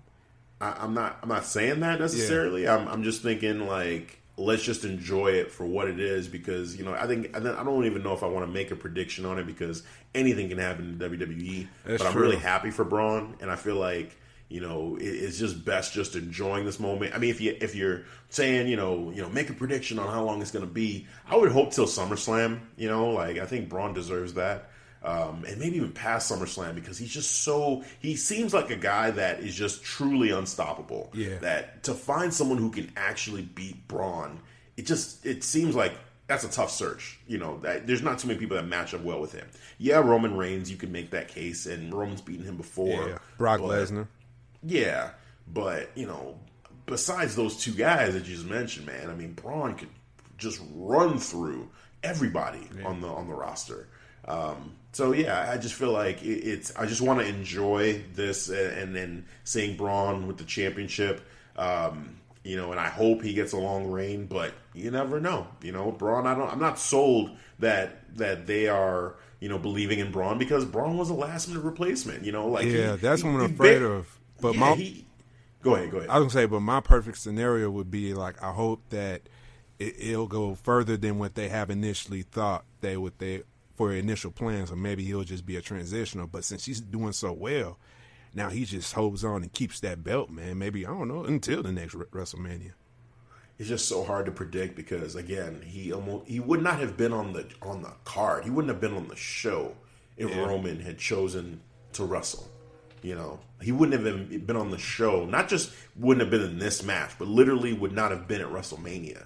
It took Roman saying, "I'm not going to go for for Braun to get on the card at all," and now he's champion, and it's just like, wow, that is amazing that they. And I was rooting for that to happen because I wanted that for Braun and I wanted that belt off Goldberg. But even now, even talking about, it, I'm like, wow. That's amazing that they actually went through with that. They Yeah. took the belt off of Goldberg, gave it to Braun, as Braun is a last minute replacement. That's crazy. So, yeah, hopefully they look at this and say, well, let's run with it instead of saying, well, when Roman's ready, we're going to give the belt to Roman. I, I, I hope they stick with Braun because he deserves to have a longer reign. But based off the circumstances of how Braun even got here, nothing is certain. So I think it's just best to just enjoy this for while Enjoy it lasts. ride, because while, while it we, it could be over before you know it. That's just how it feels. By the way, it was cool seeing Braun on the highlight of ESPN ma- now. They're, they're part of the ESPN highlights now. It's weird. Still Oh, trying man. to get used to that. Hearing the sports broadcaster, you know, announce, do a play by play by play analysis Yeah. of WWE events is weird. hey, that's cool though, man. It's too, cool you though, yeah. It's like this is yeah. where we at, and they're signing very exciting. Like they're all into it. Like Braun Strowman, he he kicked out of three three spears, and then he come back with Goldberg he- with three power slams back. And he's the fourth one, and we got a new Universal Champion. I'm like, okay, cool, man. They, they're not sounding like lame about it. Right, right. It's just weird because you know this is where we at in the world. Yeah, yeah, and I mean, there's no, there's really no other sports to talk about. Too, Nah, so man. it's kind of like, man, hey, this is this is amazing. We have something, you know, Right, it's the next like closest thing we got. yeah, like, hey, that's that's cool. I'll take it. I'll take it. All right, let's get on to this boneyard match, man. This is this is uh, the main event for night one. Um, man, I, we both were kind of anticipating this for some some pretty interesting reasons. One to see if Stuntman Undertaker was going to make an appearance. Yeah, sadly no, but still, Um, it was no. still. I didn't give it down. And also, too, you know, we, we basically figured this was going to be pretty much a movie. Like it was, it was going to be something that they would put a, production value behind. Um, you know, out in a cemetery, essentially a buried alive matchup. With some fogs. yeah, a lot of fog going on. You know, you, you had some special effects and Yeah. and some shenanigans. You know, and, and the OC, you know, made an appearance. Uh, there's a lot going on in this matchup. Um, did you like the Boneyard match? At the end of the day, did did it work for you? I, I didn't like it. Okay. I loved it. Damn it! I Oh, love wow. that boneyard match, man. I it made me. You know what it made me do, man? It made me fall in love. Uh, with Undertaker all over again, bro. If we're gonna get this version of Undertaker for future WrestleManias, like in movie and cinematic, or we're gonna do the Undertaker cinematic universe, then I'm down for that, man. You know, 'cause here you can hide his, you know, The Undertaker cinematic universe. yes. I just You just realized what I you said. I was like, wait a minute, did he just say cinematic universe? I did. All right. Because this is probably what could happen, man. you know? That's hilarious. it could be like a trilogy or something. yeah. but it, you know, it, it opens the door because now you can hide his his his limited wrestling ability that he's a, that he's not able to do, and then highlight some of the stuff he can do. So, to me, I, I enjoyed it, man. Yeah, I, I don't know. I, I, I didn't hate it. I didn't think it was it was terrible, but I just there was something about it that didn't quite work for me. Um, you know, with Undertaker, I felt like it w- it made sense that he wasn't the dead man because we talked about it. Like AJ Styles torched that gimmick. Like he basically made it that. I think know, he was the- a bit of both in this the, in this film, that? though. Yeah, yeah, no, he, he- definitely, you know, he had the resurrection. You know, like when he was when AJ was about to bury him, he showed up behind him and kind of showed up, and we saw some of his dead man powers, you know, with the fire and everything. Like it, it- he he definitely had that, but it was more. I thought Mark, you know, Mark Calaway, more American badass Undertaker with the Metallica music and you know the motorcycle. Like it felt like he leaned more towards that, but he still had some of that you know aura of of you know I have superpowers going on. Um, Like I'm still the Undertaker at the end of the day. Don't forget. yeah, yeah. I just I don't know. There, there was there was Yeah, I'm I I'm kind like- of befuddled by like Yeah, what I didn't just- work for you for this match. Like if you I, I don't know. like well, you first didn't of all, I guess the first thing is it wasn't a match, right? Okay, well, Like, yeah. it- Oh, it- you know, was- okay, okay. It was more of a like a movie experience, and you know that if you if you take the match part out of it and you just say, hey, we're watching a movie like a like a Undertaker you know, film. yeah, an Undertaker film. Okay, you know it, it makes sense. It's fine. Um, you know, AJ Styles. I feel like probably at the end of the day, I feel like I almost wish it, it wasn't AJ. Honestly, that was that was there against the Undertaker in this scenario, and you know, it just felt like I don't know. I just I just I had a hard time watching this happening with AJ Styles. Like you thought know, he was getting think he- buried or what? uh, I don't know. I, it's it's again. I've I've watched this twice now. Yeah. and I just have this weird feeling about it. Like it just felt. I get what they're trying to do, you know, and and AJ, the build up to this, he'd been talking about Michelle McCool, and you know, he had been saying like, I want to see the Undertaker of old, and he really tried to bring out the best of Undertaker, but seeing it, seeing the execution of this Boneyard matchup, I just have mixed feelings about it. I feel like on Undertaker's side, I think Undertaker did as good of a job as you could ask Undertaker to do. I think mm-hmm. Undertaker was was fine. It was it was totally fine. I didn't think that Undertaker was overly impressive, but I thought that from a production value standpoint, they made it look as cool as it could. What about Um, the ad lib dialogue? You didn't like that? I just it. I don't know. I just I don't. I wasn't I feeling the, it. the you dialogue wasn't- was was good and, and creepy at times too. Yeah, it, it's. I don't know. It's it's it's hard to really explain because again, it's I, I, the the way that Yeah, I I'm just trying to it crack was, your brain. like I'm it wasn't like, man, it wasn't terrible. you know, it wasn't bad. It just didn't really make me say, "Hey, this is the main event of WrestleMania Night One." Like, I, I don't know. I just felt like Becky and Shayna getting a better matchup and having them be the main event. You know, I still would have preferred that. Um, you know, this here just felt kind of hokey at times. It felt like you know, it just it was it was so cinematic that it just it just kind of took me out. And I just feel like okay, I, I know what's going to happen. You know, Undertaker is about to finish off AJ. You know, AJ Yeah. has no chance. You know, and and this just felt like all right. You know, they're they're they're they're doing the best that they can with the with the sense that. Um, Undertaker is not the guy he used to be, so let's just make this more of a movie, more of a film. Um, WrestleMania has no fans, so why not do something like this? Um, you know, I like the fact that un- that AJ come out in the ca- came out in the casket in the beginning. I thought that was funny. You know, you had the Undertaker music playing, that he came out, and he was laughing, and you know, like kind of making fun of him. Um, but yeah, I just kind of I wasn't fully like into this. Like, oh my god, like this is awesome. I'm, I'm really loving what I'm seeing. Like it just it just didn't have that extra, you know, something. I don't know. It's just something Was was, it missing because that you were expecting a match and you saw a movie basically? It might, yeah. Because that- you because out of out of me and you, you you lean heavily more on on the technical wrestling of it, Yeah. Than than I. I'm more of about the entertainment. yeah. I, but I didn't expect a great matchup from from this either, though, because you know, But I you think- expecting a match though. That, that's not even totally true either because I think we both kind of said this is going to be a movie. Well, We yeah. were- Well, yeah, we you know, did. we were anticipating this. You know, it's just seeing it. I just was kind of like, okay, you know, like this would have been cool, like in the middle of it. I think, I think part of it is the placement of the match that the, that this night ended with this. You know, I feel like if it was in the middle, maybe I would feel a little bit better about it. But the fact that this closed the show, it just felt like we're ending on a on a on a movie basically like you know and then i just It made sense of, to me because you have no fans.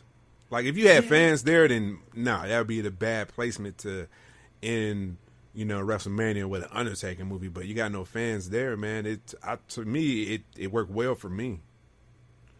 well i think that's another thing too is that you know undertaker i feel like this this is we're getting close to the end of his career and you know why not give that spot to you know somebody else in terms of just like that main event spot like he can have this moment in the card he can have this movie but there's a lot of importance being placed in anything that's going to main like basically you, having two nights it gives you a unique opportunity where you can have two main events right? Mm-hmm. And so i feel like you know that main event uh, spot is so precious like why the undertaker at this point in 2020 you know give him a spot on the card just because you have that respect for him. Like he's one of the greatest of all time. You could argue the greatest of all time. And i wouldn't be arguing too hard against anybody that said that. Um, but this there there was there's so much importance and you know putting undertaker over and aj styles you know getting buried and all this it just i don't know it just it just felt a little bit wrong that, I didn't see it know, that way as well. By the way, I saw it as Undertaker putting AJ Styles over, man. Even because even in the dialogue towards the end of the match, he was saying, "You know, you gave me a hell of a fight, man. You know, that's more than all. This is more than people, you know, I fought before." So I was like, "He's actually putting them over, man."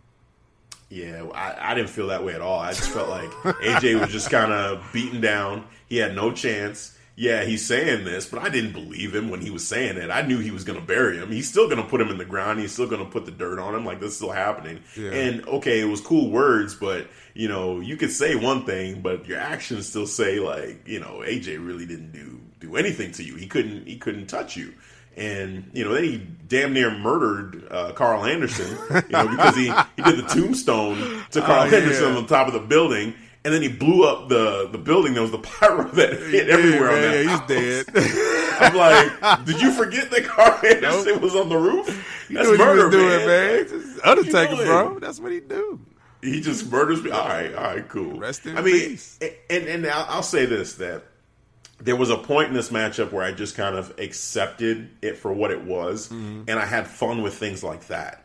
Like you know, even Luke Gallows getting thrown off of the, the roof of that building. I was like, where did Luke Gallows get thrown to? Is he okay? You know, like did he just kill Karl Anderson and Luke. Gallows in this thing? You had the druids, you know, the fake druids, The uh, you know, show up.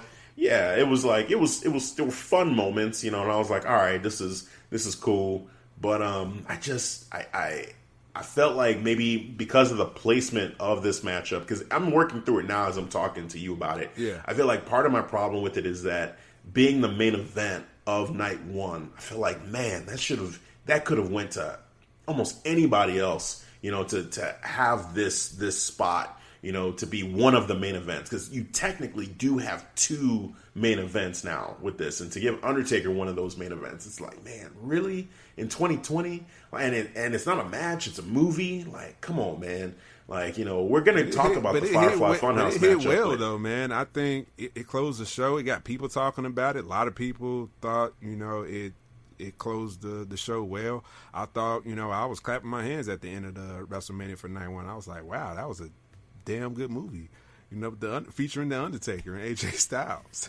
I've seen I've seen a lot of, of mixed reviews on it, you know, and Uh-huh. I, I don't I don't blame people on either side of it. Like it's cool that if you enjoyed it for what it was, man, awesome. And if you know it kind of struck you as odd, I think that's fine too. You know, I, I, I just I don't I, I think that it's it's different, and you know, for what they had, Is it different fine. though? Because we've seen, you know, wrestling movies before with Matt Hardy, the delete videos, the Woken videos that he brought over. So is it Yeah, but like? never at WrestleMania have they done anything like this. Like you would never expect them to do a movie. But I don't think they would have did this if given the you know circumstances. That's We- what I'm saying. I'm saying, but, we- but I guess the point though is that they've never done anything like this. When it comes to Mania, you're not doing a match; you're doing a movie, and it's because of the circumstances. But like I'm saying, I'm, it's just a fact. Like they, they, if if circumstances had been different, we wouldn't have gotten this. We would have gotten a match. You know, we would have gotten an actual match in the ring. And I guess just my it could have is- possibly sucked. I could have been like, man, why the hell did we get that match? Instead, I'm over here praising the Undertaker. and that that's fine for what they had. You know, it was it was entertaining. It was fine. I just feel like on one side, I you know, you feel like it helped AJ. I don't feel like it did anything for AJ. Um, you know, the the placement on the card being the main event, you were okay with it. For me, I felt like you know, give that to as much as I didn't like the the matchup between between Becky and Shayna. I feel like give them more time, give them 20 minutes, and make that the main event of night one. I'd have been fine with that. There were some matches on night two that I felt like definitely could have been main event. I mean, Randy Orton and and uh, Edge, you know, make them the main event because they had such a great story going into it. Like, fine, you know. But I'm Just- glad they did was- main event though. well, we'll we'll get into that one a little bit later, but just just specifically with this, I felt like the build up with this one, AJ, you know, did a great job of cutting promos. Undertaker, that last promo was good, but I still didn't feel like it should have been the main event. And to do this movie, it's like it, it's fine, but I just I, I wasn't overly like, oh my god, this was amazing. Um, I can't wait to talk about the Firefly Funhouse because it's going to be interesting to talk about that matchup. Yeah, because I'm curious about one. if you're basically how the way you're dissecting dissecting this one. I wonder how you feel Yeah. about the Firefly Funhouse. I'm, I'm gonna save. I'm gonna save my thoughts. I'm gonna keep you in suspense with that one because that that is that is that is one I'm looking forward to talking about as well. But with this one, you know, I just felt like, hey, they they did the best with what they had.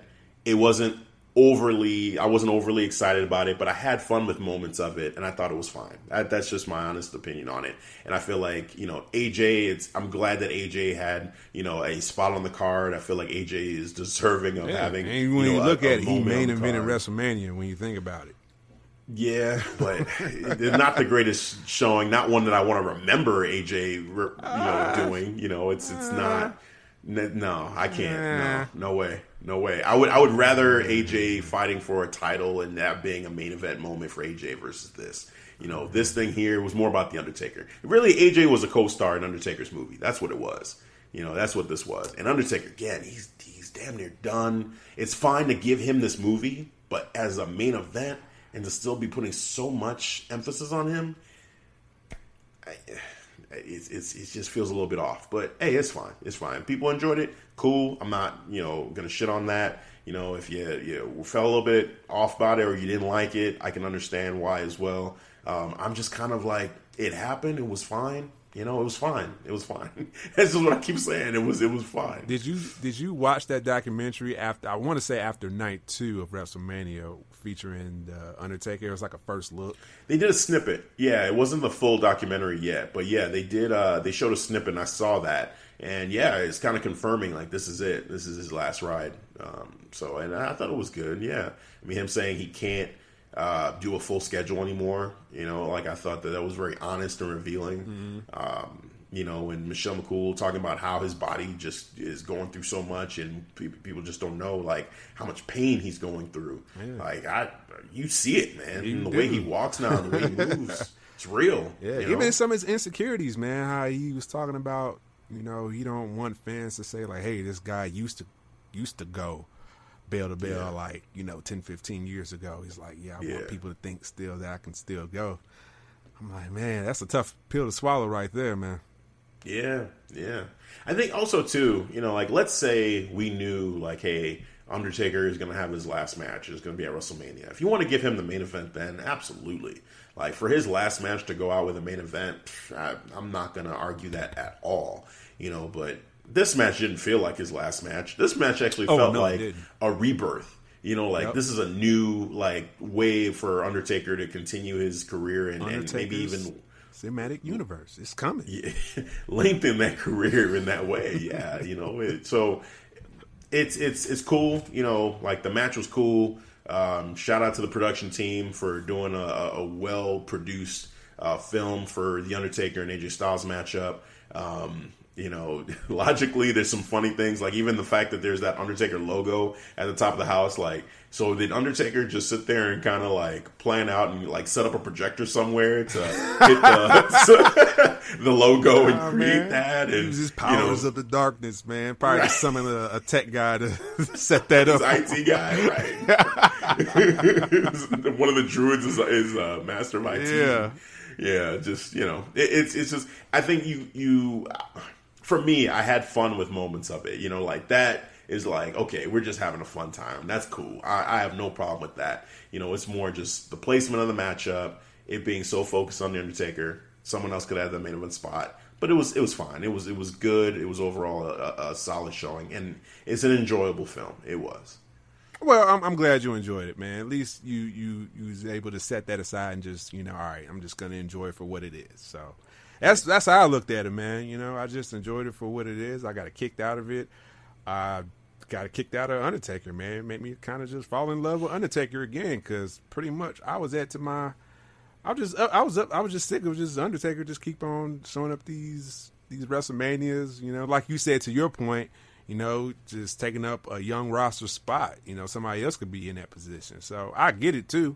So I understand yeah. that. But you know, uh, I did uh, like I said earlier, I, I, enjoyed the Boneyard match or the Undertaker movie, as we should, should call it. and I look forward forward to seeing other, you know, possible Undertaker films. Man, you know, maybe we'll get like a trilogy or something. maybe it might happen. It might happen. You might just get your wish, man. Because you know, I feel like there's enough. It was enough of a success to warrant doing it potentially again. So I'll, yes. I'll give it that for sure. Um, so yeah, man, that does it for night one. Uh, any other thoughts before we go to night two? Nah, man, pretty much keep it going, man. Let's go on to night two of WrestleMania.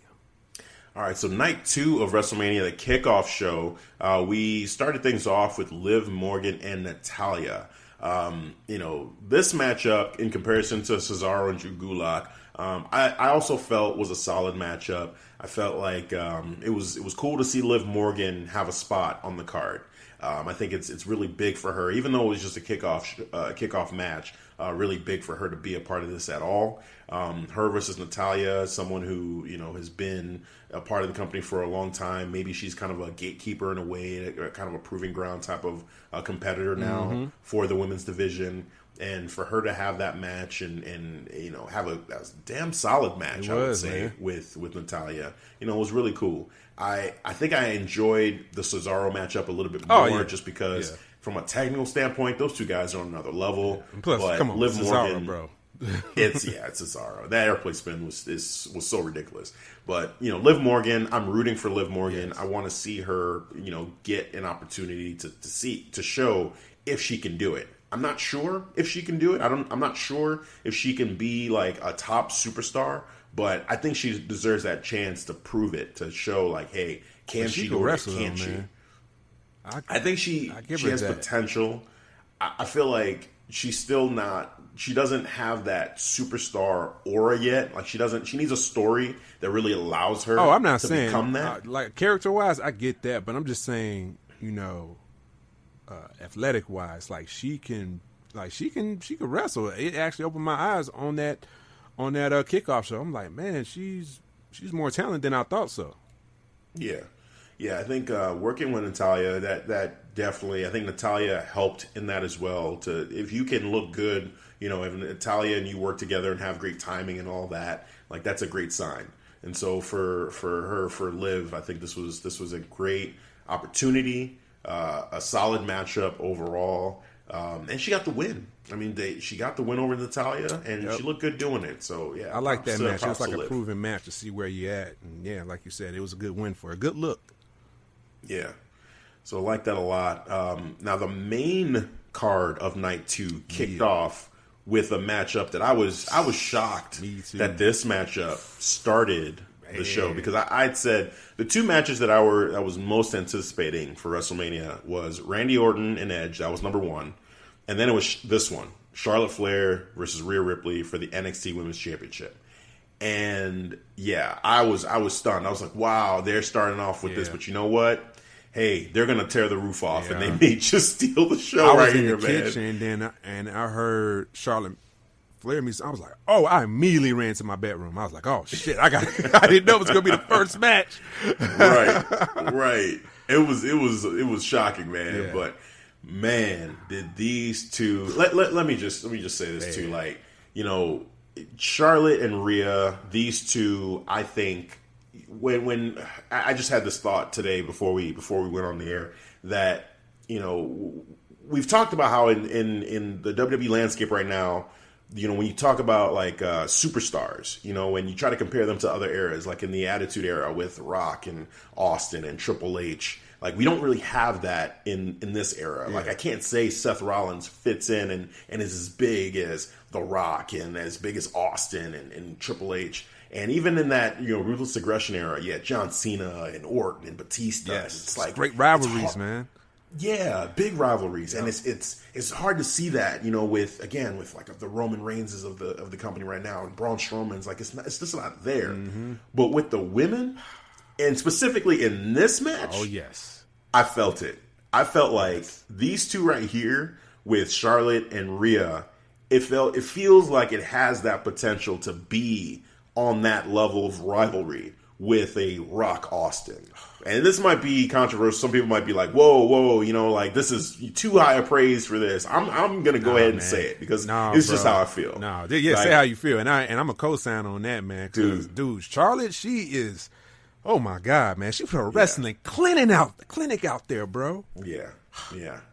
This was this was just unbelievable. Again, just the the presence of both women even start. Not even not even talking about the match. Just like Right. how they even entered this this Yes, oh arena. You felt it immediately. But they Charlotte both what they was wearing, the wardrobe. Charlotte come in wardrobe, looking like a million bucks in this a beautiful queen, black legitimately. gown. Yes, yeah, robe. yes. Oh my god, it was lovely. And then even uh, so, Rhea Ripley, she's she's I think she's big into Dragon Ball Z. I've seen Yes. a couple posts here where the the outfit was almost Vegeta inspired, you know, with the blue, white, and yellow, and that was uh, like the female Saiyan essentially. Um, and just like, but her presence and just like the way she enters the ring and, you know, the, the hair down and, and the, and you see Charlotte in the background and her in the, uh, in the foreground and she looks back at Charlotte well during her entrance. And I'm just like, oh my God, like this is, they're building this up so perfectly Yes, right man. now. Even when they, were start- announcing their names, Charlotte went first, and then Yeah. when she was done, she took a step back. She was like, "All right, you can go." yeah. Well, it's like it's almost like she did a warm up. She did a warm up uh, bounce off the ropes, you know. And I'm like, she's taking up a little bit of Rhea's, you know, intro time here. Like that's interesting. And then she said, "Okay, no, you can go, you can go." Like she was done. she had done her her warm up, and now she's allowing Rhea to get introduced for her championship defense. Like that was that was just brilliance. I thought that was awesome. And then you know they start the match and they're just like circling each other, Yes. and you just feel it. And then immediately Charlotte goes for the knee. She goes for the left knee, She and she's like, "This is our NXT champion," just clowning Rhea. I'm like, "Wow." And at, at a certain point, I just forgot that there was no crowd. I forgot there was no Yeah, fans. man. I just you just get lost in the intensity of this matchup. The shouting You know, they was doing, screaming in Oh, pain because Rhea, Nip- Rhea Ripley just trying to get the feeling back in her knee. She was like, "Come on, stupid knee, stupid, Stupid knee." I was like. "Damn." yeah. Oh man, it was just intense. Yeah, and you just you heard like they were just like just jaw jacking at each Yes. other, you know, screaming at each other. The agony from Rhea Ripley as Charlotte just continued to pick her knee oh, apart. That storytelling of this match knee. was a plus perfect, bro. A plus Yeah. perfect of explaining the reasons why. Well, we get to the end, but how Rhea Ripley lost.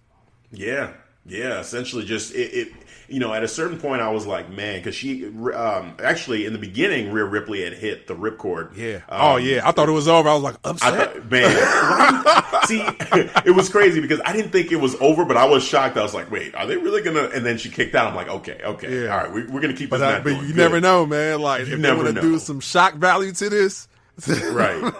exactly. That would be one way to do it. So you know, I, I was, I was like, okay, that's that's crazy. And then you know, Charlotte just continues to go after that after that knee, and she's just relentless with it. And it, it was just masterful, just the way that she kept just technically picking her apart. Yeah. you know, and you, I was just just watching this, being like, yeah, like you said, the storytelling in this matchup, you know, just, just I kind of I saw the foreshadowing. I'm like, bro, well, you could see it because she hadn't pulled off the figure four Nope. yet. Yep. she yep. hadn't locked it in exactly. once. Oh my And god. Yep. That's how I saw was, it. it was set up perfect. Like if she at this point, Rhea Ripley can barely walk. She can barely stand on that knee. Yep. She made a mistake. She went to the top. She hit a drop kick off the top, but she landed on the knee. Grabbed she the sold knee it immediately, again. screaming in pain. Like, Oh, ah! I was like, shit.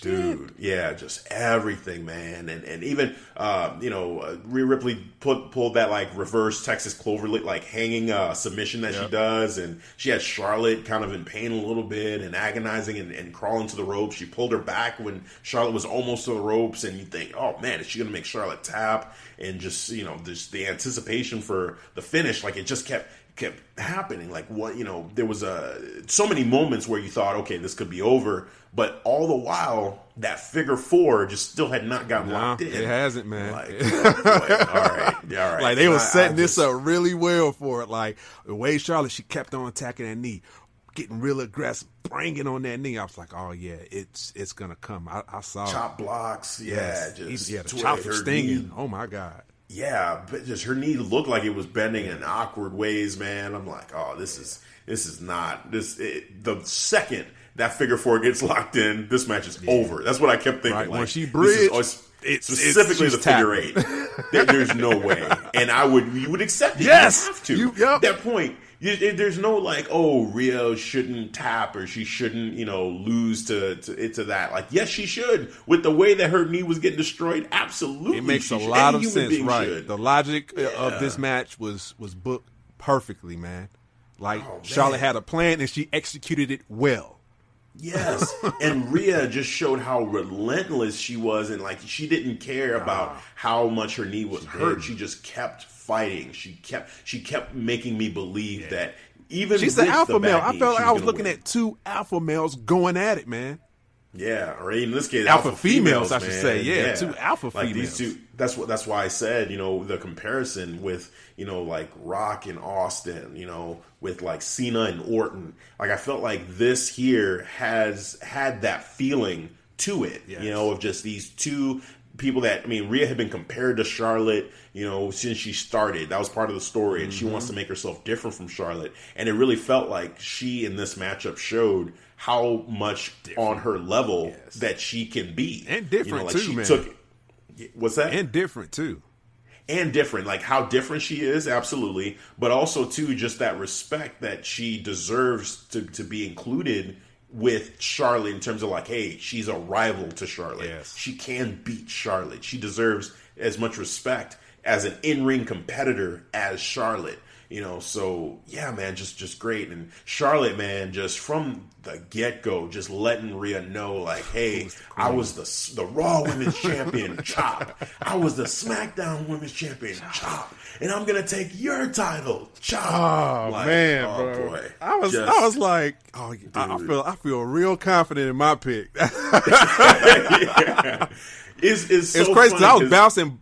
You know, la- what was it last we week? We both picked well, well, because at first we had both picked Rhea, Yeah. but then you kept sounding like you want to pick Charlotte. I'm just like, man, sounds like you want to pick Charlotte. You might just want to pick Charlotte because it makes sense. Like if Charlotte wins this matchup, the beauty of this is we get Charlotte potentially on NXT. And I can't wait You for know, tomorrow when we figure out who dude. Charlotte's going to face now. Yeah, yeah, that that is that is going to be exciting. So so yeah, so just just this matchup again. The ending, I mean, it was built up perfectly. That you know, Rhea Ripley's knee had been focused on. Charlotte had just been been so technically you know savvy with Oh going man, after. I remember knee. that when I think Rhea Ripley's going for that big boot outside the ring, and then uh man, Charlotte grabbed grabbed her leg and kind of bounced it off the rope on the top rope.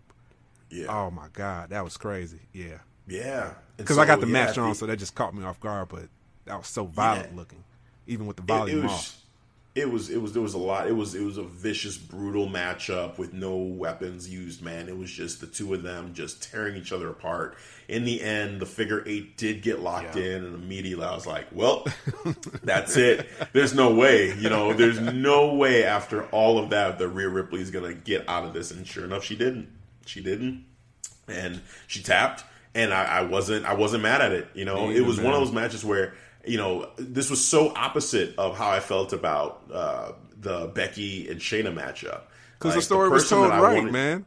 Yeah, That's all it is. If, if it's Yeah. booked right, it's it will work. Like okay, I I I, I probably could see why people were pissed off that Rhea Ripley didn't go over because they kind of misunderstood the storytelling of this match. So if you pay attention, man, it, it made sense why she went over, man.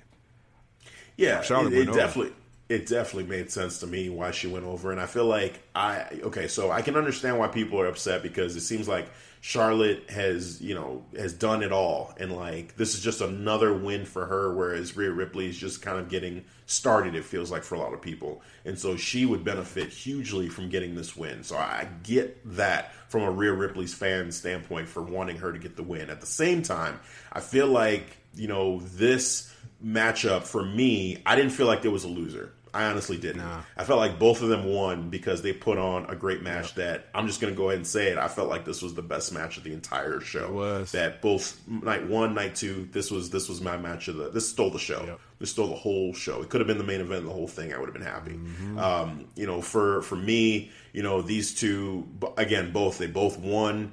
Uh, Rhea Ripley, she gained a lot of respect. You know, from I would feel that from the fans. You see her, you see how she fought. You know, through the pain, through the agony. Like she sold it so well, did, man. screaming like you said. You know, damn knee, stupid knee, like fighting and, and clawing and Yes, scratching. you heard her in pain, like just you know when she did the drop kick, she followed her knee, she'd be like, ah, like Yeah.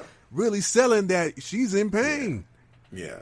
Just heart of a champion. I felt like even in a loss, she looked like a million bucks. did. And in victory, Charlotte definitely looked like a million bucks. And this established a rival now too. Yeah. This established a rival. This is this is what like this is the reason why Rhea Ripley lost, so she can establish a rival that she needs right now in NXT. And God damn it, we got one.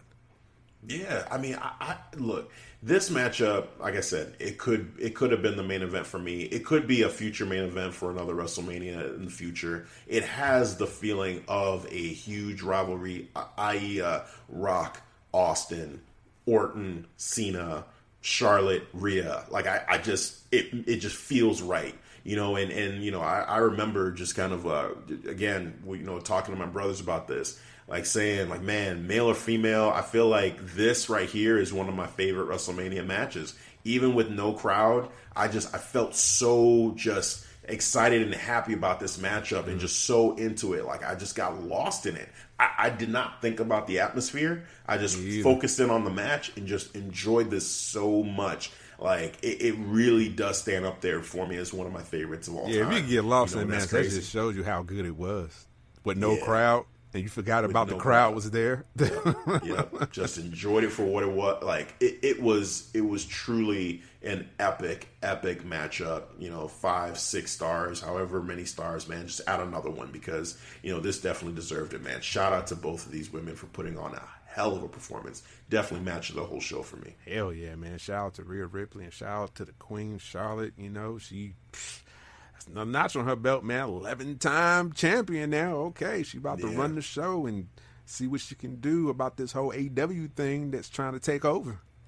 Yeah.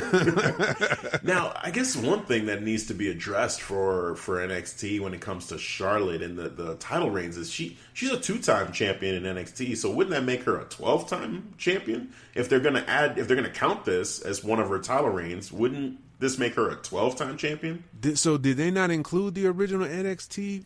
I mean, I the the first time as a title reign. I don't think. I think the first one I think was the Divas Championship reign. I don't think they, they counted, counted, that, or did they? I think they did. Okay. I think they counted the Divas one, but I feel like they're counting the Divas one as the first one, where she was NXT champion as well. She was. So, so they're not counting the first time she had the title. I don't think they're counting because at that time it was seen as developmental, and now yeah. it's seen as like this is the third brand. So I don't know. That'll be interesting to see if they. She said she'll be defending it. across all brands too. Hey, well, we'll we'll, we'll that would be cool. Yeah. That would be cool. I mean, I, I, guess I would prefer to see her just NXT. on NXT yeah. versus on all brands. But I mean, I guess that kind of makes sense too because it's Charlotte. Like Vince isn't going to give her up you know, and just have her just on NXT. But that would, I just feel like that would have been amazing too to just see her on NXT and have them have that much respect for you know the NXT brand on a whole to have Charlotte there now. Um, yeah, but it'll it'll be fun either way, man. But yeah, just this match is amazing, man. I can't I can go on and on about it, but it was it was just amazing, amazing matchup. One of the, one of my favorites ever. Yeah, man. Same here. Nothing more to add to that. Like I just can't wait for the endless bouts that we could have, uh, especially in the NXT Women's Division. Yeah, yeah, man, it, it's gonna be fun to watch, man. More to come, like you said. Wednesday on NXT is gonna be real interesting to see who wins that and who's next up to face the Queen. But yeah, Rhea Ripley, Charlotte, thank you. you Round of applause, thank you so much. You know, you both did, did an amazing job.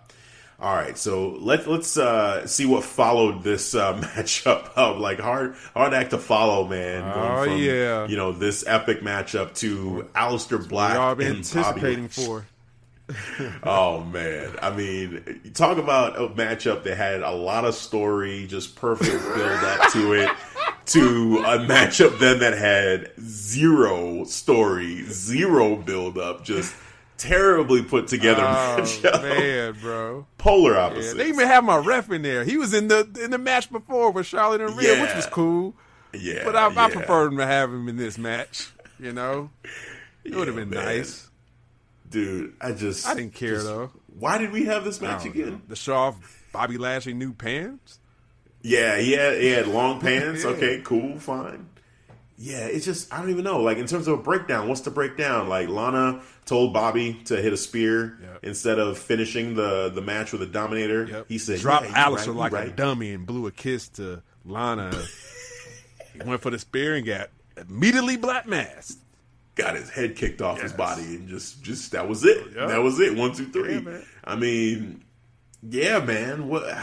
Maybe they're getting ready to just, end this, man. Then Bobby and Lana. They are. I think they are teasing because I think Lio's coming back. By the way. Wait, who's coming back? Lio Rush. His manager. Oh, really? Yeah. Because I, I, you know, I follow his Instagram. Man, he's been posting a lot of him and Bobby lately. I don't want yeah. that. I, I, really don't want that because I feel like Lio is better on NXT by himself. Mm-hmm. You know, fighting for the cruiserweight championship. That that's been great. If you put him back with Bobby and he's almost a heel again, and, and then you know the way they were treating him, like he couldn't wrestle. He was essentially like treated like a little kid against Elias, and Elias was dominating him like that. That just doesn't feel right. I, I hope that doesn't happen. Man, that, um, maybe they're gonna do a but second. the breakup time. is definitely happening. So I don't Oh, know if you caught this, but on WWE.com they showed the uh, the post Oh, match saw that. interview. Yep. Oh man, that was that was that was actually great. That was the best part of this whole thing for me. yeah, so uh, basically in this post show we had uh, Bobby Lashley. He's back there and he's getting interviewed by Kayla. And Kayla asked him what happened at the end of the match, and and uh, Bobby goes, "Well, I think I need a new manager, or maybe a new wife."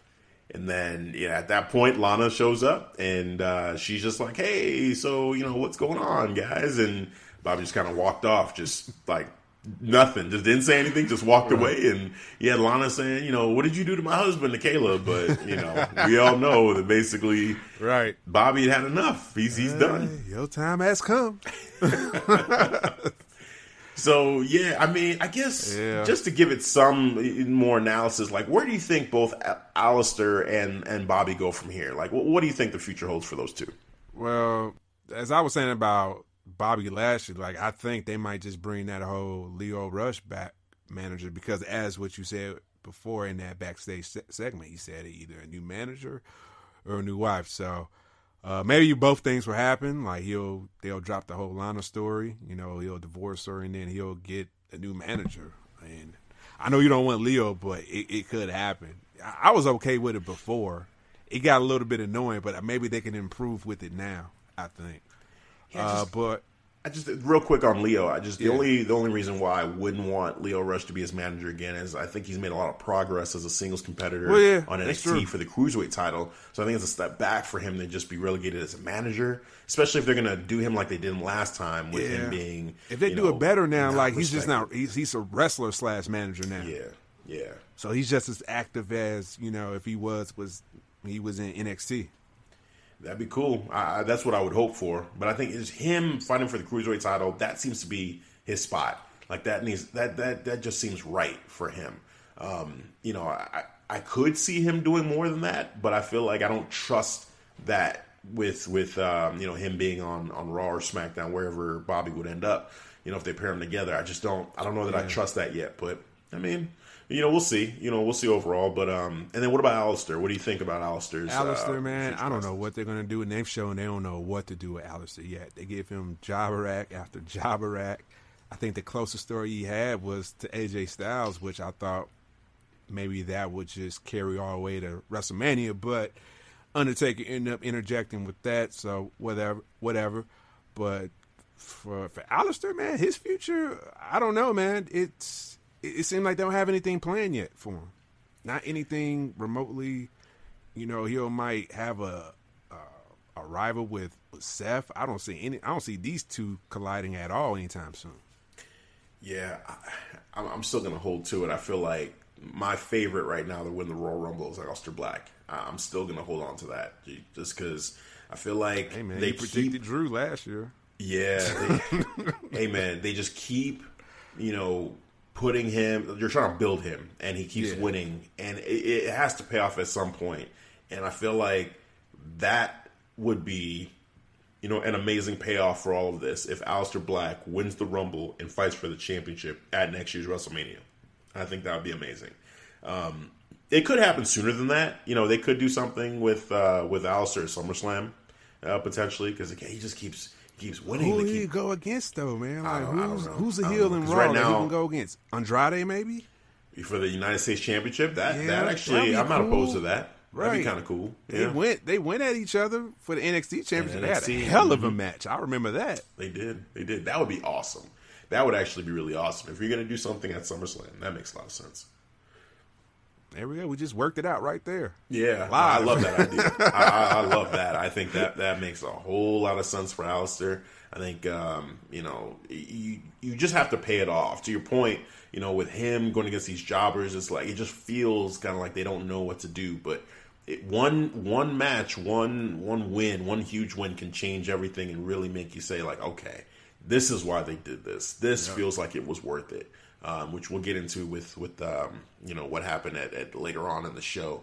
But um, yeah, man, I just feel like you know with uh, with uh, Aleister, you know, either what you just said right now with uh, going against Andrade for the United States Championship, that would be amazing, or and or you know, because maybe both happen that he wins the Royal Rumble, you know, as well, and goes on to main event WrestleMania. Man, that would be that would be epic. That'd be so epic. Man, seeing main event WrestleMania, that'd be that. Yeah, you said that'd be quite epic. That would be an epic sight to see. Yeah, yeah. Oh, and just to to revisit to a little bit of the timing, I, I, hate to double back too much in, in uh, you know to, to talk about some of these matches, but the Charlotte Flair Rhea Ripley matchup went 20 minutes. By the way, just to just to give you kind of a a wow. comparison there too with the I felt Becky like 30 Lynch. minutes, but I didn't care.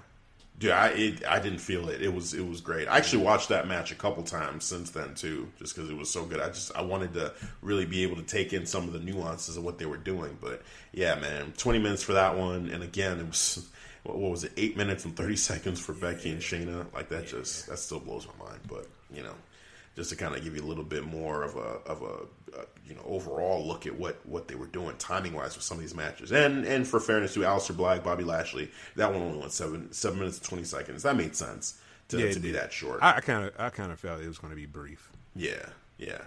Um, this matchup could have went 20 minutes and I would have been okay with yep. it because there was a lot going on here, man. man. Um, and just what what a story well told. I, I feel we got what we wanted. For, Dude, we yeah. actually got what we wanted. Man, Otis versus Dolph Ziggler, uh, Sonya Deville in in Dolph's corner, and yeah, the I guess just for context too. So on SmackDown, um, the the curtain got pulled on the on the shenanigans that were that were getting done behind the scenes um, that messed up Mandy Rose's and Otis's uh, Valentine's Day date. Some super so, hacker we have. Yeah, um, which I wonder who could it be. It's Ali. That's Ali. That's Ali. Come that's on, like man. worst kept secret ever. it was, it was that's the worst surprise ever. It's Ali. We right, know when man. it's gonna be him.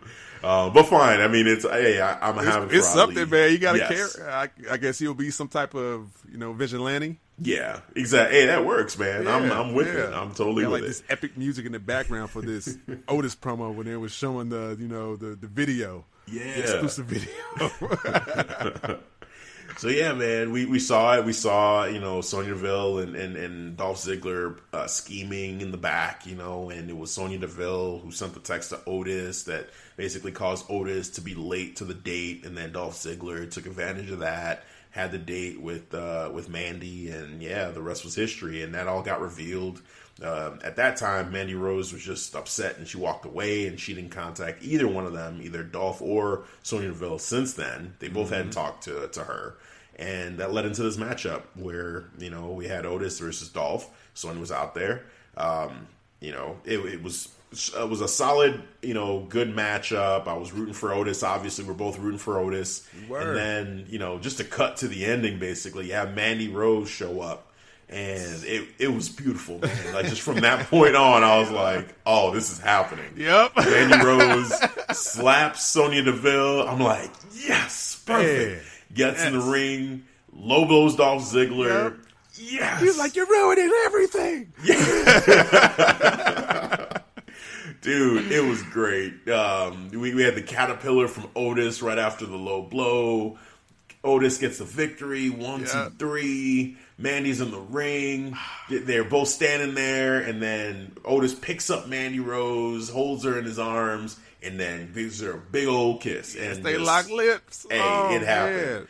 Man. And it Otis happened. gets the girl, man. Oh, Dude, yeah. you know great. what? If if that was in front of a crowd, I guarantee people would have been crying, man.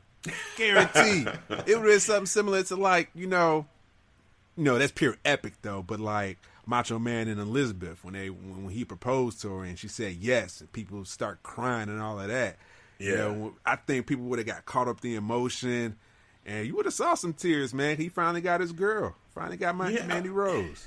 You know, I, I, I would say for me, like it, I was rooting for him, and I, I, was really happy for for seeing him, you know, get the girl. I was so happy for that. Um, gosh, that's tough to say that it's on that level with uh, Macho Man and Miss Elizabeth because that's such a high, high bar. But I mean, I, I can't really argue with like, that too much. This, this was like long term story building actually yeah. paying off, which is very rare yeah. in WWE, man. Yeah. people was bought into this. People was like, drop Bob, drop the Bobby Alana, give me Otis and Mandy. Yeah, yeah, I could, I could, I could see it. I could see it. I mean, you know, I, I would definitely agree that you know you would have some people because man, WWE fans, you see some that are so dedicated. Like when uh, Brock Lesnar beat Undertaker, and you got that one guy in the crowd who just his eyes Bug-eyed. popping out of his head. like everybody knows that shot, or the angry uh, Miz. Uh, Oh, girl bro. that saw Miz beat Death Randy Orton and she was giving him death stare. Like so, yeah. I, I, I don't I don't doubt that you would have fans there that would have been so caught up in it that you know the the emotions would have been there for sure. Um, but yeah, man, just I was so happy for Otis. I was just I was pulling for him. He won it. He he won the match. He won the girl. Um, just just awesome, awesome. So happy sure for he had a great the story. celebration too. Yeah, man, it, it's I, I, yeah, I'm, I'm I'm just beyond happy that the story ended the way it did, man. Like I think it was great. It would have been the the one extra, you know, we talked about it. If it would have been for the SmackDown Tag Team Championships, I know. that would have been like something a little bit extra. But I'm not mad at it though, man. Just the way that it was, it was it was so so fulfilling, so satisfying a thing to see Otis and Mandy together. Just yeah, man, it's great. It's great, See man. where this goes too, man, because they do have like you could sense the chemistry these two have as well. It, it feel like it's natural. Yeah. Yeah, man, just just awesome, just awesome, and, and shout out to to um, you know WWE for going with this storyline, listening to the crowd, and just like you know turning Mandy face when she was in the midst of a, a heel run, essentially, and not having you know Mandy be this person who's manipulating Otis, but actually like having that that affection for Otis, like going that way with the storyline. Yeah. I felt like it could have easily been the other way. But I the- remember this- that you you thought actually last week when we was going to make predictions, you was saying like you you think they're getting ready to drop Mandy because it felt like she you know she was distancing herself from that. Yeah, yeah, there was that chance for sure that they she may not have even have, have been, you know, in this situ- position to to choose. Like maybe she just wants to not be around either one of them after all of this, and you know, not be the prize that they're fighting over. Um, but yeah, man, it, it was just so satisfying the way that they did the story, man. I, I was two thumbs up from me, man. This was great. This was great. Oh hell yeah! I, I enjoyed the story. Put a big old smile on my face from ear to ear. I'm so happy for Otis. I even got a kicked out on when he was uh, carrying Mandy Rose out before, right before they went to break. He was like, "Oh, so pretty." Yeah, man. I was like, "Oh, you gotta love Otis' character, man." It was awesome. It was awesome. All right, man. Well, speaking of an emotion, this was an emotional matchup in and of itself as well. Uh, we had the last man standing match: Randy Orton versus Edge. Uh, this matchup here, I mean, again, in terms of story, this one I think had the best build going into WrestleMania. Um, you know, of all the matches there, this one, this and the the Charlotte uh, Rhea match were the two that were the most was the most excited for. Um, for me, I felt like one of the criticisms that I've heard about this matchup is that it went long. I'm just gonna get right to it because I know that that's out there. Um, Yeah, let's break that down, man. The total time we have here is 36 minutes and 35 seconds for the match. So, from my perspective, the way I look at that is this: this this rivalry was so personal. It was so like you know, I mean, it's first of all, it's Edge coming back, you know, after nine years, and this is his first true like return match. He was in the Rumble, but now he's having a match, so you're gonna give him that time. Also too because of the way the story was built you know you you had randy you know try to take out edge you know then he RKO'd you know the hell out of Matt Hardy and destroyed Matt Hardy twice uh, you know on steel steps and then you know he took out um, uh, Beth Phoenix his wife you know, after or right before right before that though, he had name dropped his two kids and saying that he loves his kids and, and Edge more than, than Beth Phoenix does, and you know, then yeah, RKO'd her and, and attack put his hands on Edge's wife. So at that point, then Edge, you know, it, it's over. Edge was actually thinking about retiring again, but he said, "No, you actually brought me back. Now I'm, I'm, I have a new purpose now, really, you know, because of what you did." So I think with all that going on, the the idea with this match was to let these two guys just Have it out. have it out. and let the match breathe and let them take their time just destroying each other. For me, the matchup was uncomfortable to watch. Um, it felt very much like it was two friends who they they were having a hard time at times doing what they were doing to each other and f- still feeling emotions Oh, like yeah. this is my brother but he pissed me off and I'm gonna I'm gonna put him down both of them kind of kind of have that you know with with Randy it's kind of like you know you should have stayed retired and you know you're addicted to being this character Adam Copeland is addicted right. to being Edge, Edge, yes. and I need to do this for for your own for your own benefit. You know, I'm I'm helping you by doing this. You know, so that's Edge, and then and that's Randy, and then Edge is like, you know, no, you're you're you're you're full of it. You know, you put your hands on my wife, you're done. I'm gonna finish you. Like that's it. And you you were a person that I cared about, but now you know you you crossed the line that you can't come back from. Um, and all throughout, man, like every time they would they would you know do a move where they would get the count, you could feel like sometimes they wouldn't even want the ref to count, or you know they they wanted to inflict more damage. Like towards the end, you know, I mean, not to jump. I, I guess I'm just going to go ahead and jump all the way to the end of this thing. Um, you had uh, Edge put Randy to sleep, Yeah. and could have been over. You know, and the ref starts counting, and then Edge goes, "Don't you effing count!" Yeah. Like he's not done. Don't you effing count? I'm like, wow, that was powerful. You know, and and you got the chairs up there because Randy had brought the chairs up there, and you know he's he's he's in tears, like he is crying. He's and Yes. shout Oh, out. I, to I Edge. love that ending. I His- love that ending. Oh my god, his performance there, man, the acting lessons and all the, the Oh, movie yeah. roles he's done has really paid Lip off. because- quivering, all Yeah. getting teary eyed, misty eyed. I'm like, oh my god, bro. it it felt genuine, man. I was like, wow. Like shout out to you, Edge, for for that performance.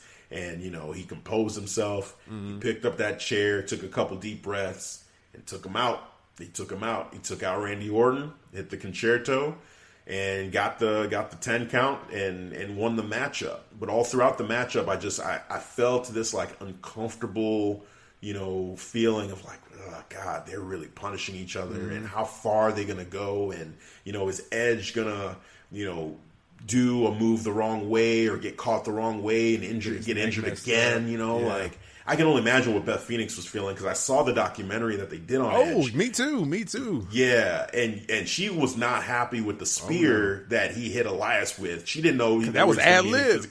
Yes, and he just was feeling the crowd, and he said, "You know what? You know, I know what they want to me the to crowd. do."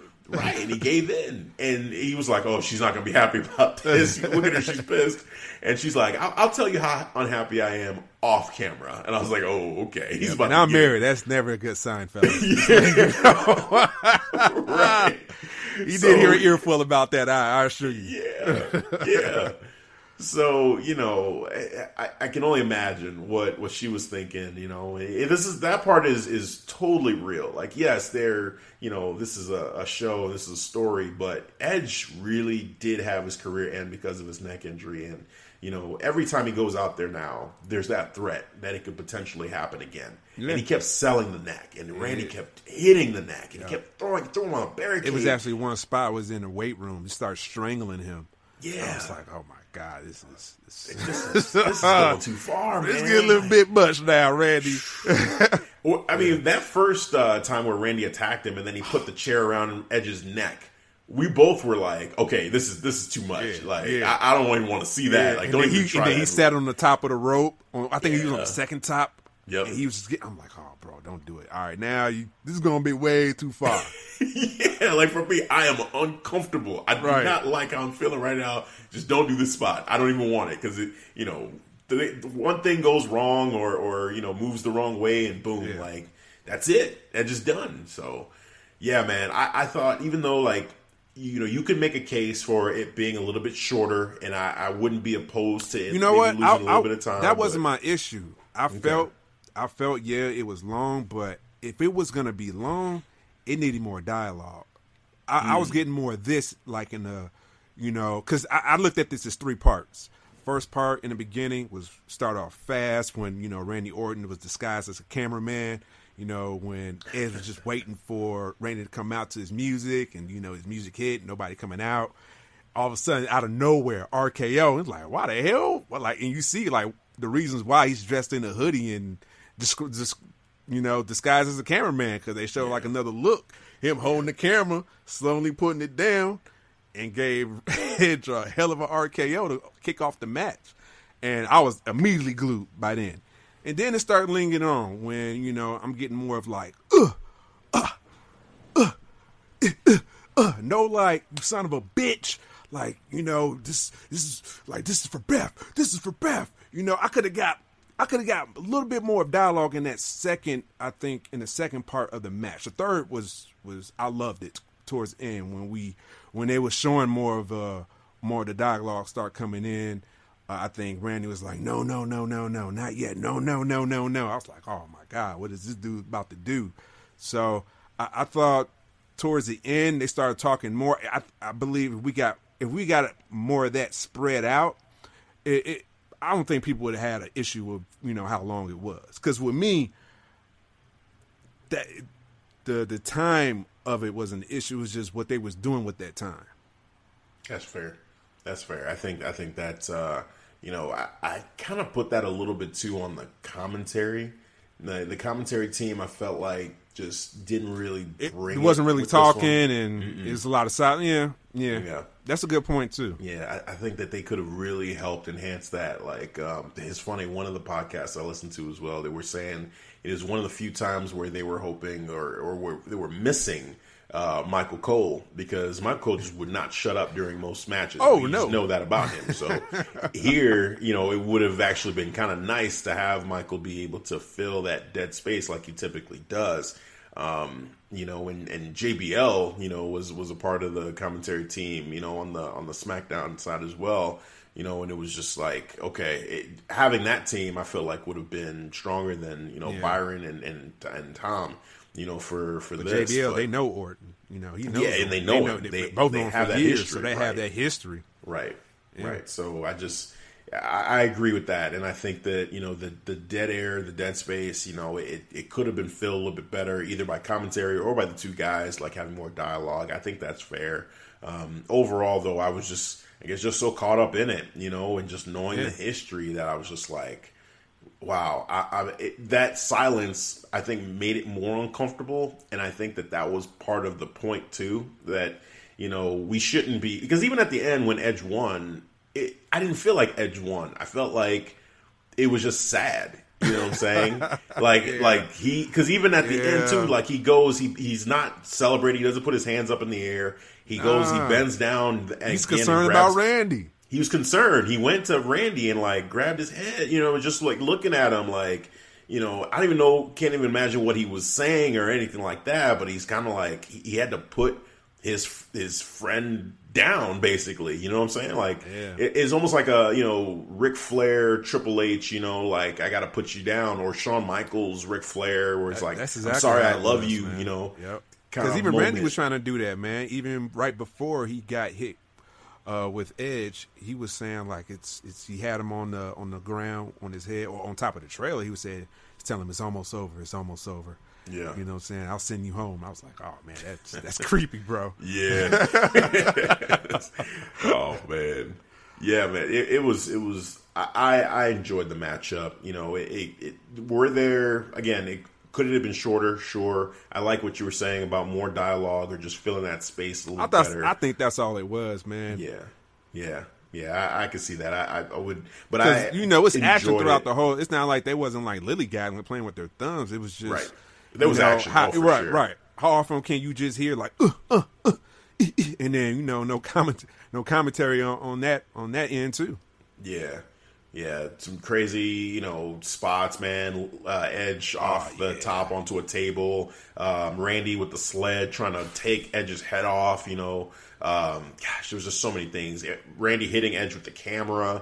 Um, you know, it was just so much, man. It was it was it was a fun match. The spear on the top of the the truck on the trailer, uh, followed up by an RKO on the top of the trailer. Um, How many RKO's did Edge get hit with? It seemed like he got hit with like within the first five minutes. Two. There was two. Yeah, Right. there was two in the beginning, And that second one was nice too. When Edge was trying to recover, he's swinging and he missing, and Randy Yeah. just hit him with another RKO. Yeah. And he just clapped his hands like, "Up, I'm Yep. done." Yep. I was like, "Oh Yep. Wow." wow, this might be over. like I told you, I told you. He's just looking at him. I'm like, oh my god. Yeah, man, it, it was great. It was great. I enjoyed it. I enjoyed this a lot. Yeah, man, same here. Like I, I enjoyed the match. To me, I just thought, you know, in, in, in between, like the middle of the match, I, it could just been more dialogue for me. But other than that, I enjoyed the, the physical of it, the violence of it was was like you said, uncomfortable at times, man. Yeah, man. All right, let's move through this a little bit uh, here with uh, the Raw Tag Team Championship matchup. Uh, we had the Street Profits versus Angel Gar- Garza and Austin Theory with Zelina Vega. Um, short match. This match went up uh, six minutes and 20 seconds. Uh, they just breezed through it, and it felt like it was over before you knew it. Um, But it was the- more for somebody else, though. it was more for somebody else. They were really just trying to get to it to Yep. the reveal here. Um, um, I, I wish that you know for their first. Um, I mean, this is everybody's first uh, Mania in It this was. in this matchup. Um, you know, but I thought the Street Profits looked good. I felt like Austin Theory. They're still not. We still haven't seen him kind of break out and kind of showcase. You know, any big moves or like things that Me he can too, do. man. I was just surprised how vanilla he's been since, Yeah. like Since he's joined Bro, that- you you you know you go all out at NXT. You come here and you just any generic wrestler. I'm telling you. And what's funny about that, I, I keep making the comparison yeah, you said it. to Cena when he first showed up. This Yeah. feels like that. Like Yeah. he had a, a, an opportunity, and he, he right now it feels like he's just not capitalizing on it. He just feels like you said, very vanilla, man. That's a perfect way to put that. Um, so hopefully, you know, he can he can find a way, man, because this is this is a, an opportunity, but you know, it, it's it's there's there's so many people that you know could could fill that spot that Vince could say, hey, well, it didn't work out with this guy, so you know, done with him. Let's move on to the next. Um, but I, I don't know. I, I believe in Austin Theory. I think that this guy really has a lot of talent. So hopefully he gets his he he he showcases it. He finds a way. He finds his his niche pretty soon. But um, yeah, man, you alluded to it. This this seemed like it was building up to, to something something else, someone else, and we got that. We got the surprise Man. of Bianca Belair, Oh, man. the EST now of WWE. So that that's gonna be real interesting. But yeah, man, talk about it. What'd you think? I thought it was a great surprise and a great look for Bianca Belair. I think we was just trying to all figure out where Bianca Belair has been for these past few weeks ever since what was it, Takeover Portland?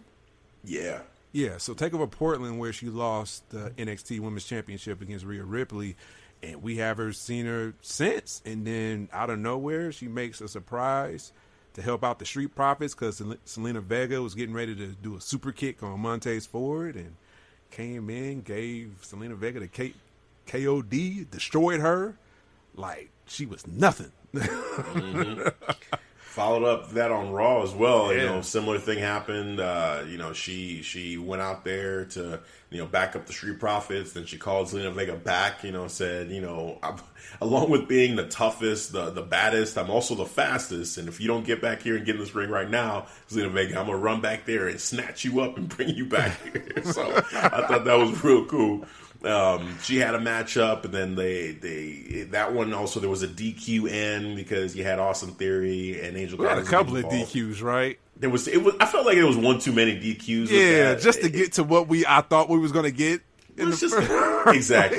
Let's just Instead of there. it being Zelina versus Bianca, they should have just done a, a six person tag match right away. Just just go straight to that. There's no reason to do that. That a DQ again. So and it felt like it was going long. There was so many commercial Oh, breaks. it was.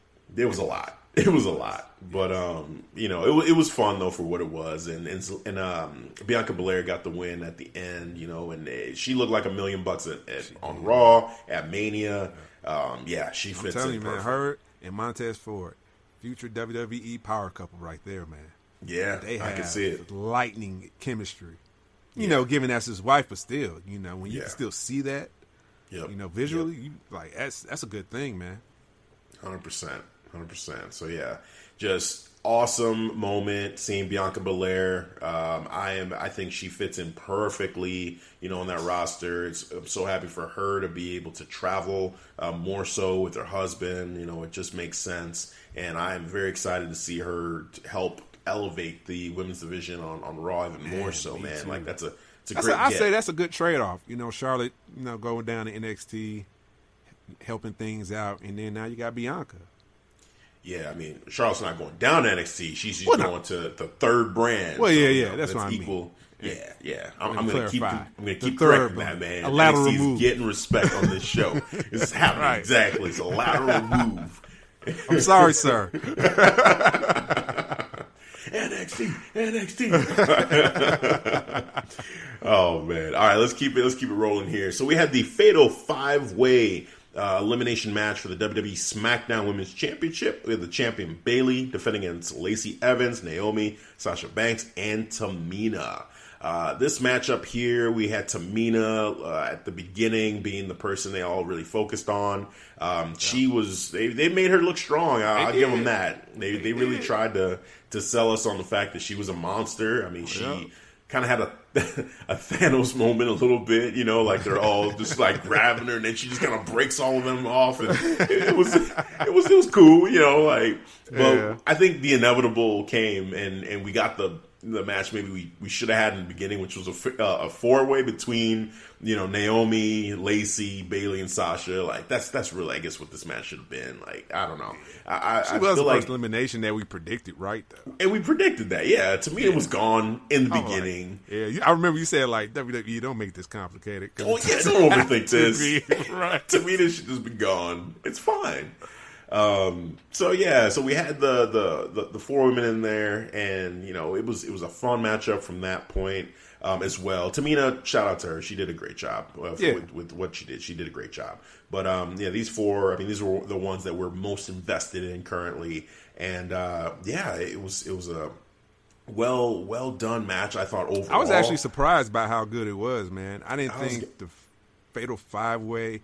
It was higher than what I expected. I said yeah. because my, my expectations wasn't that high, if I'm being honest. So I think what helped it was the addition of Sasha. I'll, I'll say that that because now yeah. we're anticipating. Oh, is this the moment where Sasha Banks and Bayley their friendship implodes and they turn on each other?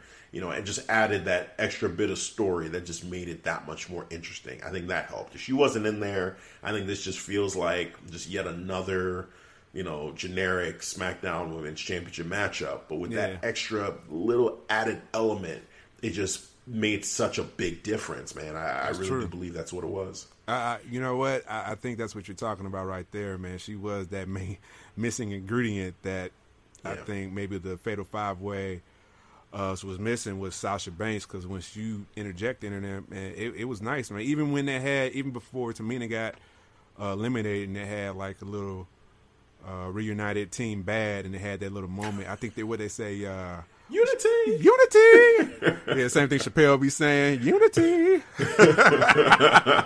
it was cool, man. You know, yeah. I'm like, all right. So I, I enjoyed that, man. The chemistry. Yeah, I, I love the the Bayley Sasha dynamic towards the end. So Naomi had gotten eliminated next, and then it was Bayley, Sasha, and and uh, uh, Lacey Evans and then um, Bayley caught uh, kneed Sasha in the head by accident, and then that's where kind of the rift yep. kind of showcased itself a little bit. Um, I thought Sasha then, overreacted a bit though. No, she didn't. She I didn't. think she did. She was like, after everything I did, I'm like, yeah. she just needs you accidentally in the head. How is where, where is this coming from? Where how we going zero to ten real quick? Because after, like, we talking about after everything I did. I think I think it revealed it more was revealing the truth about the, their relationship in this match.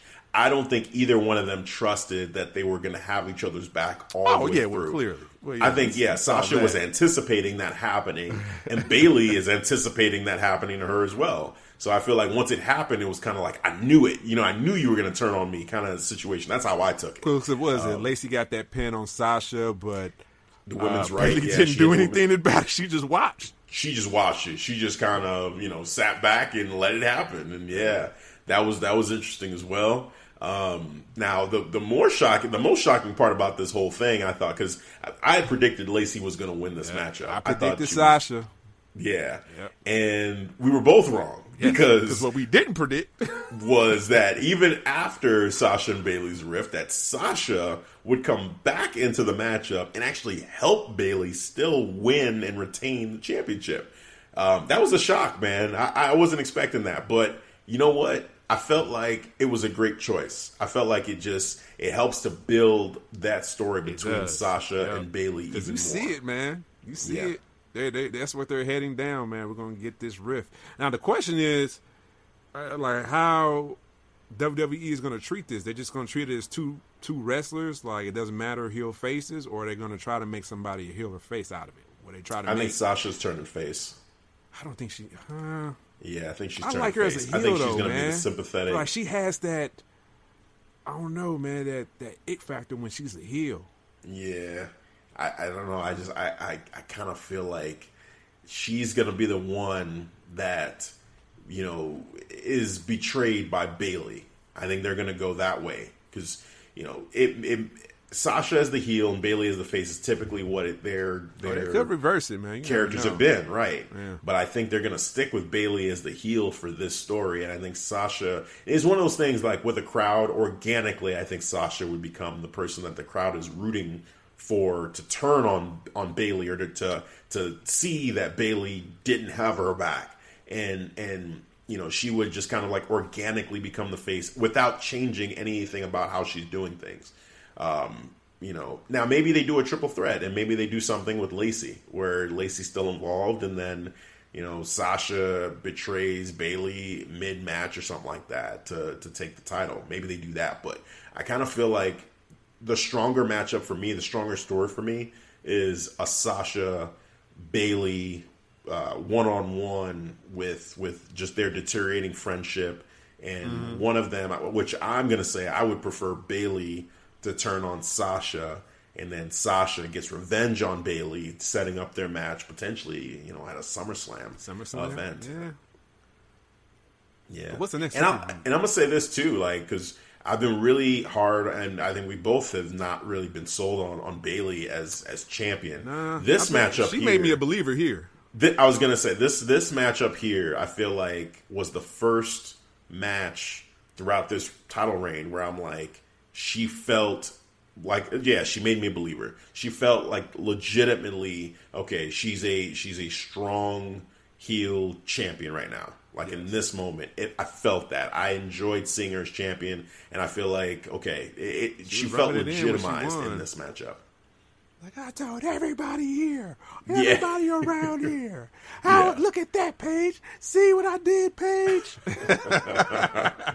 Oh man, yeah. Post match too, she had something, uh, some words for Paige too there as well. Someone get Paige on a Titantron and tell her I just won this match. Maybe she wants to add something else. Maybe she'll add you, Kayla. Why don't you get in there just to let you know I would have whooped you too if you'd have been there. so I was like, all right, Bayley. Like I, I enjoyed Bayley Bayley in this matchup, man. I think she did a great job, and yeah, it, it was it was awesome. It was awesome to see her do work. So I just want to give credit where credit's due. Bayley did an awesome job. You know that that's that's this was one of the best matches at WrestleMania overall. I think Bayley did a heck of a job. I think Sasha did a heck of a job. I think everybody uh, down to Tamina. I was We- we- pleasantly surprised by this match. Like Yeah. even though Tamina was the first one to get eliminated, she got eliminated in a in a strong way. In you a know, strong way. Right. Everybody got on her. You know, it was it was four v one at that time now. So yeah. So, but Yeah. still everybody had a, a good showing, even Naomi too. So everybody, man, it was it was a good pleasantly pleasantly surprise match. Yeah. And I mean, the scenario that we have right now is kind of interesting. So, three of the four horsewomen now are women's champion. Just got to throw that out there. Yeah. We got Becky, Bayley, and Charlotte all with championships right now. The the odd woman out right now is, is Sasha Banks, Mm-hmm. but I think her time is coming. But yeah, man, it, it's it's pretty cool to see those you know three of the four get that kind of kind of shine. And Sasha's still you know backing up her friends, so really all of them are, are winners in this situation. Um, so yeah, man, it, it, it's great and well deserved for for all women involved. Um, we, I mean, I would argue that fortunately with Becky, like her matchup was the least, um, you know, successful overall. out of the four. out of the four, yeah. was. but you know, it's still cool to be able to say that you know th those three women are holding gold, and the four horsewomen are prominently at the top of the women's divisions of their respective women's divisions. Yeah. That's pretty Our cool. lead in their women's division. I'll give them that. Yeah. All right, we're we're man, we're at that match. are we there? Firefly Are we Funhouse match. We at the movie? Oof. The- another movie, another movie. Oh man! So yeah, we were talking about the Boneyard match, you know, and I was saying, you know, I just felt like it was fine, like it was it was a good matchup or a good story, a good film. Yeah. But you know, its placement in the card, and I wasn't really, you know, feeling what it, you know, what it was doing for the Undertaker in terms of making him like the main event of that first night. So cut to Firefly Funhouse, and I knew like, okay, this is definitely going to be a movie. If that was a movie, heck, know, Firefly Funhouse is about to be a damn movie. So Yeah. already accepting that fact. Then John Cena came out in the ring, and I'm like, he's coming out in the in the in the ring. No way, you cannot do this as a regular matchup, man. Like I, I would reject that at that point. Um, and then you know he's doing his entrance, and it was odd to me in the beginning because there was no commentary. No one was Yeah, saying anything Yep. during his intro. And I'm like, all right, that that's the first sign. Like this is gonna be a movie. And sure enough, the Firefly Funhouse music cuts into his intro, and so we go right to it.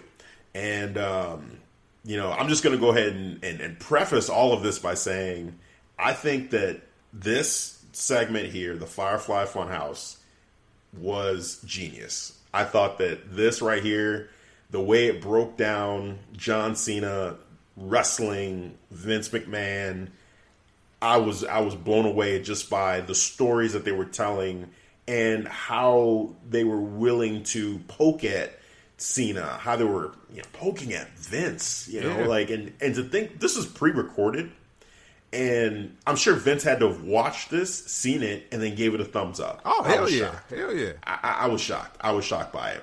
So there were so many things to this. You had Cena going. They went basically through. This is Cena's this is your life. That's what it was. Yeah, It was a parody You know, of This Is Your Life.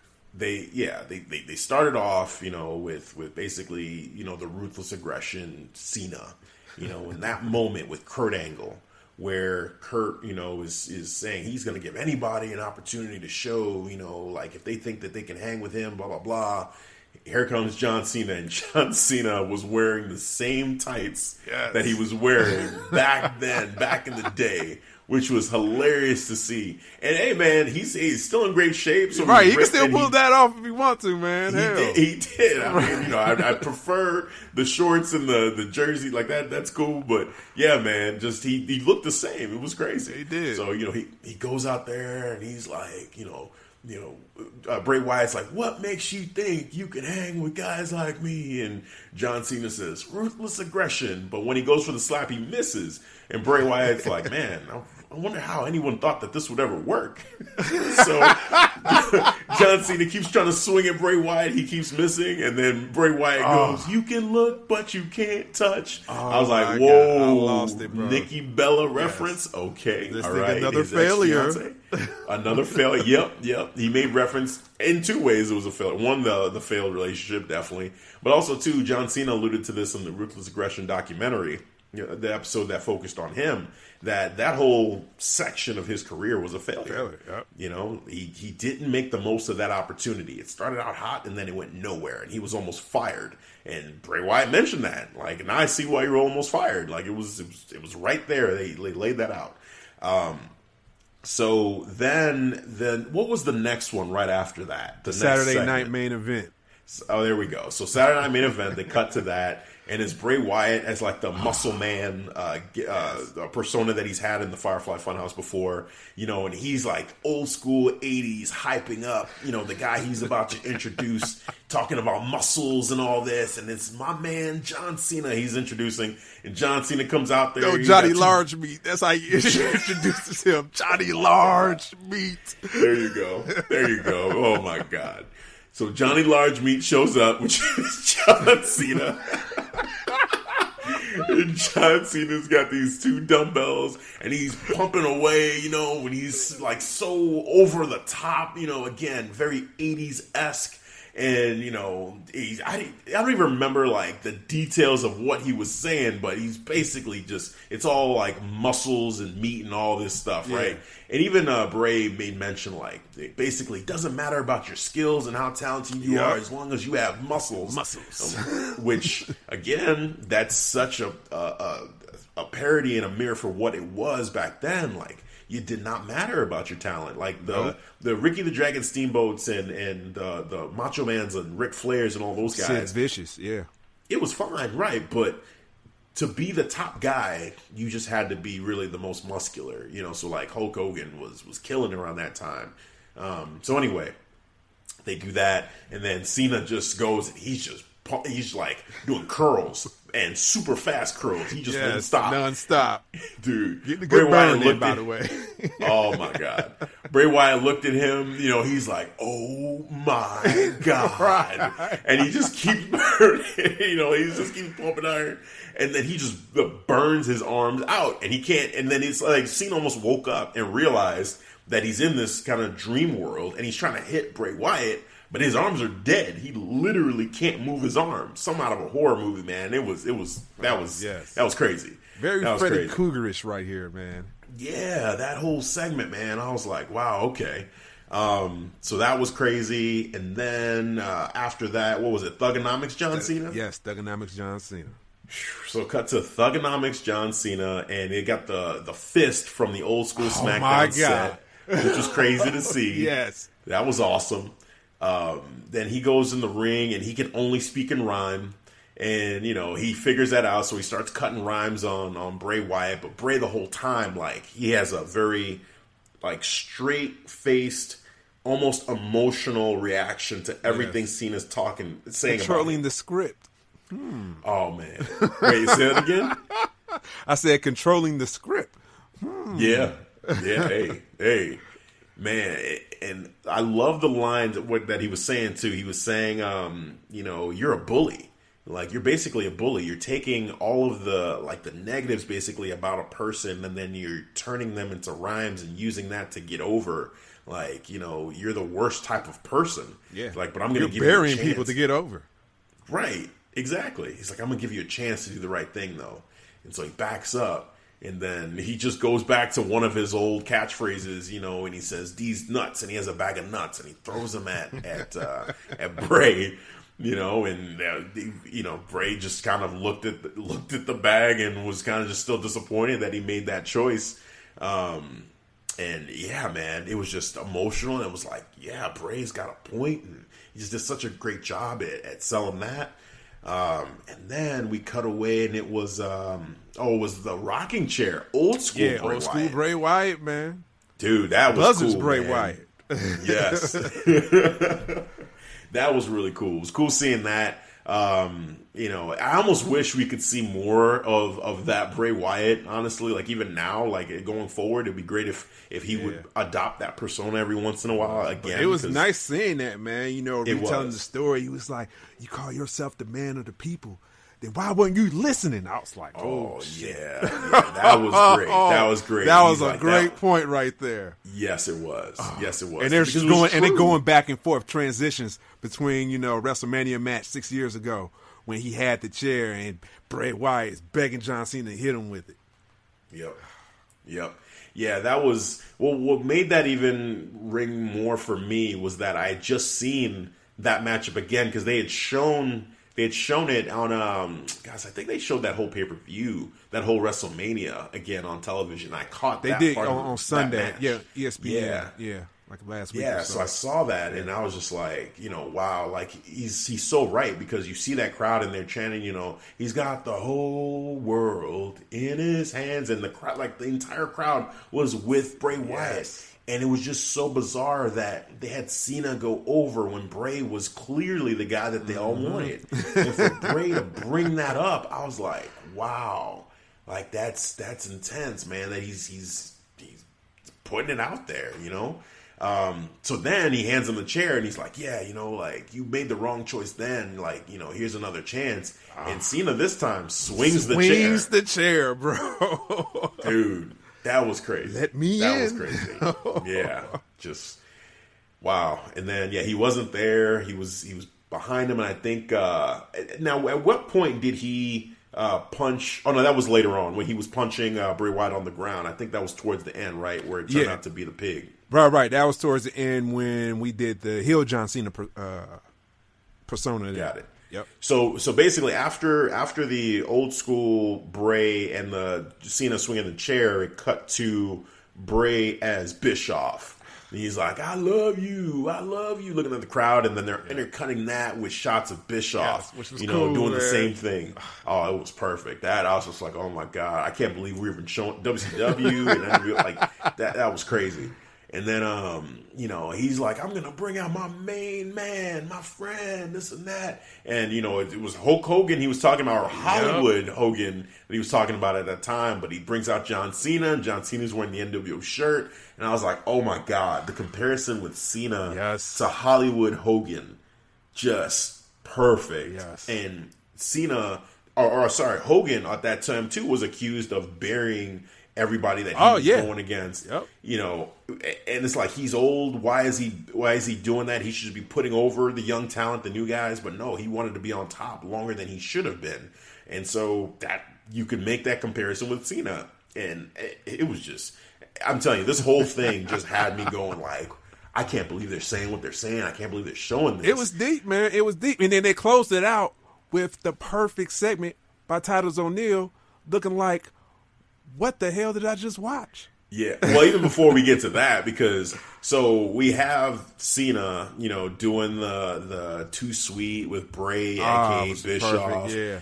and then Doing the he- air there was a moment, with the with the title. yeah, he was doing the whole NWO deal as Hogan. I was like, man, they're flashing shots of Hogan doing the leg drop to different, you know, you know, up and coming guys who just never really got that moment. And then, uh, you know, Cena though he kind of takes off the the hat. He like he almost like he has that awareness, like, no, this isn't right. And then he goes after Bray and he he knocks Bray down, and then he starts punching Bray. And he's punching him. He's punching him. And I think uh, the Vince puppet was like, "Keep your hands up," which I guess is a thing with Vince, where he doesn't like people dropping their hands when they're throwing punches. And at a certain point, too, I think we missed it, but earlier on, too, he made the "good shit" line. Oh yeah, Uh, yeah, we did miss was- that. Yeah, Yeah, I lost, I lost my shit when I heard that. dude. that that yeah the the Jon Moxley podcast with Jericho. Jon Moxley says you know he makes fun of Vince saying good shit about certain things that were just you know he didn't like it all, and it was crazy that that even made it into this this whole movie basically. Um, I couldn't believe it. I'm like Vince saw this and said this was okay. Yes. like does he realize He what's going on? Probably got So, a you kick know. out of that, man. Probably laughing at ah, Oh I man, dude.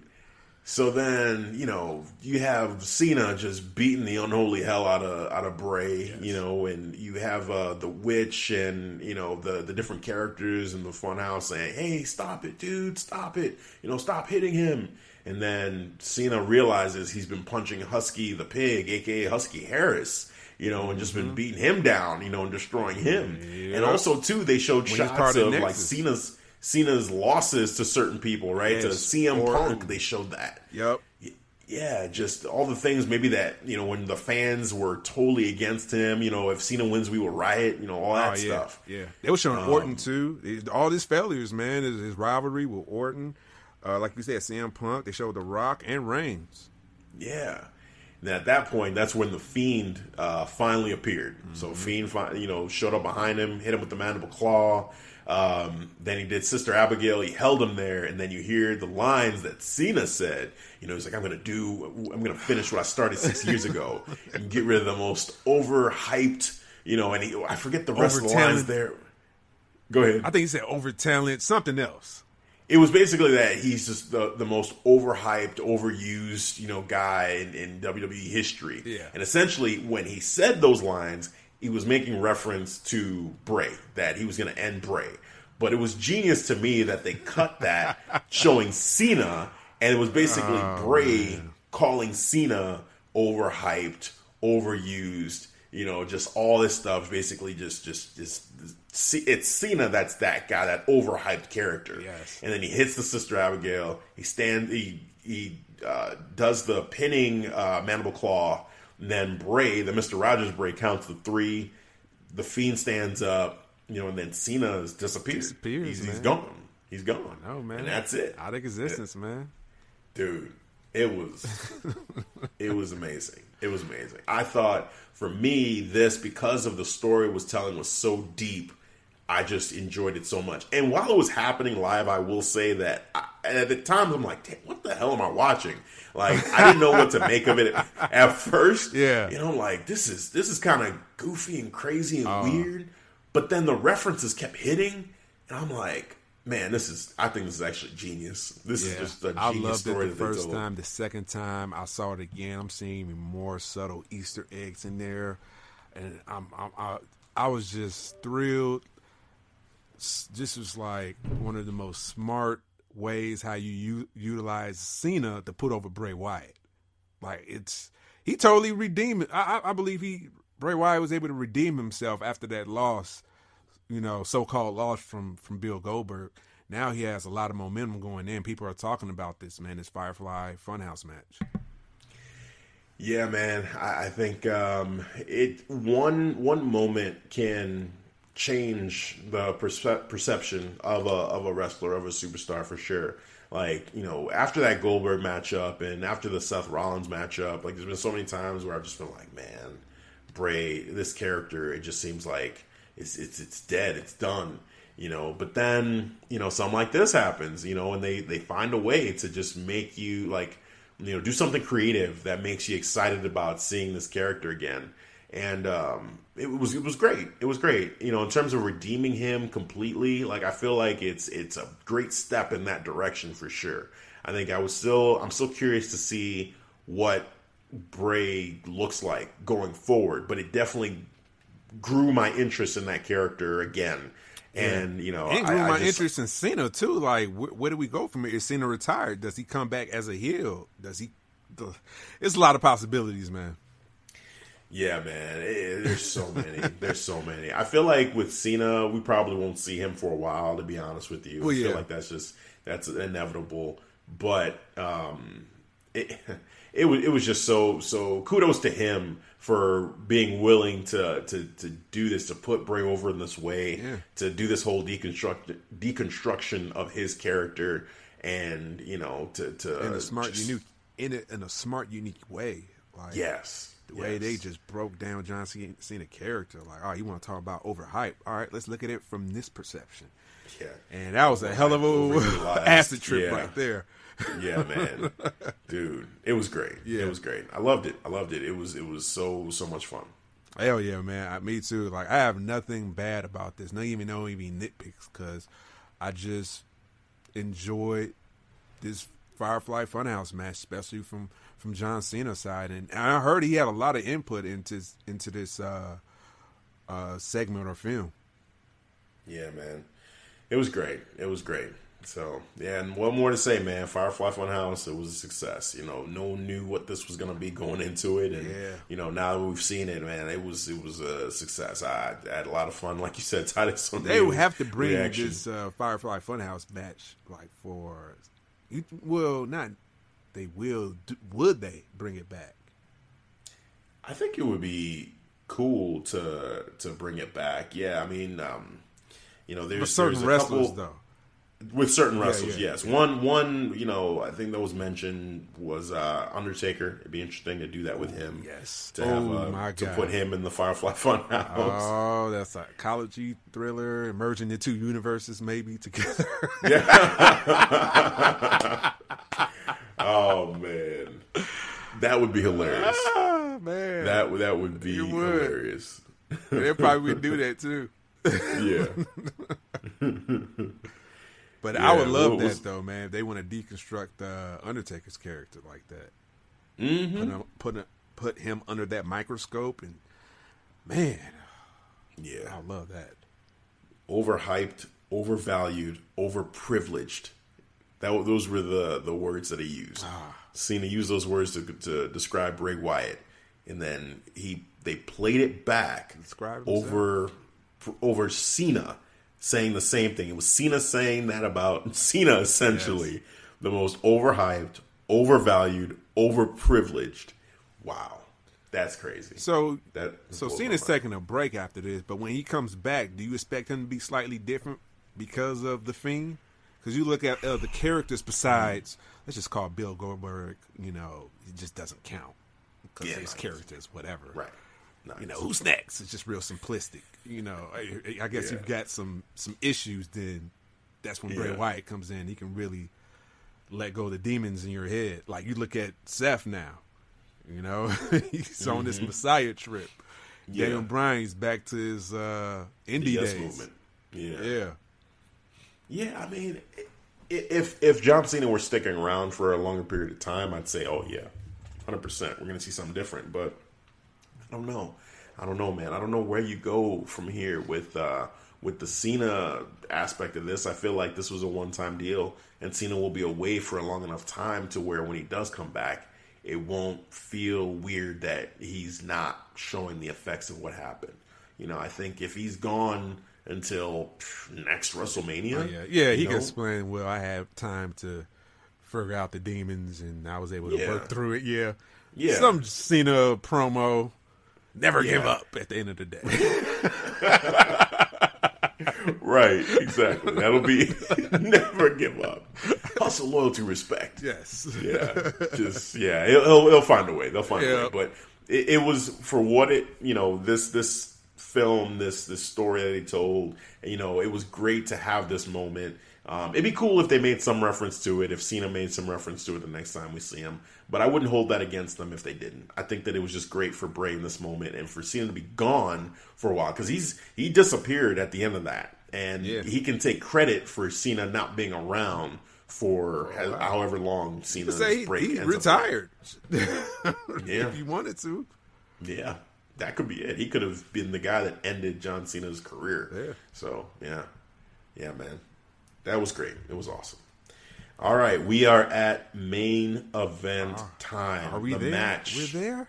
we've all been waiting Oh, for man. since we thought Drew was was buried and and we laid him to rest. Man, R.I.P. We had a moment of Drew's silence, career. legit moment of silence for this Moment of man's career. Yes. Then he went and won the Royal Rumble, and everything changed. And then he was on a collision course with the Beast Brock Lesnar. And so sets the stage. Brock Lesnar versus Drew McIntyre. Wow. WWE Championship on the line. What'd you think of the match? I wish I never saw the Goldberg and, and Braun Strowman match. It completely ruined it for me. Not like ruined, but it it just you know I, I still enjoy the match because of the storytelling. That's it. But it was it was the same thing from Goldberg and and Braun just finisher finisher. I believe with me, man, they had a missed opportunity because Brock showed me that he went 30 minutes. He damn, damn near went 30 minutes in the Royal Rumble.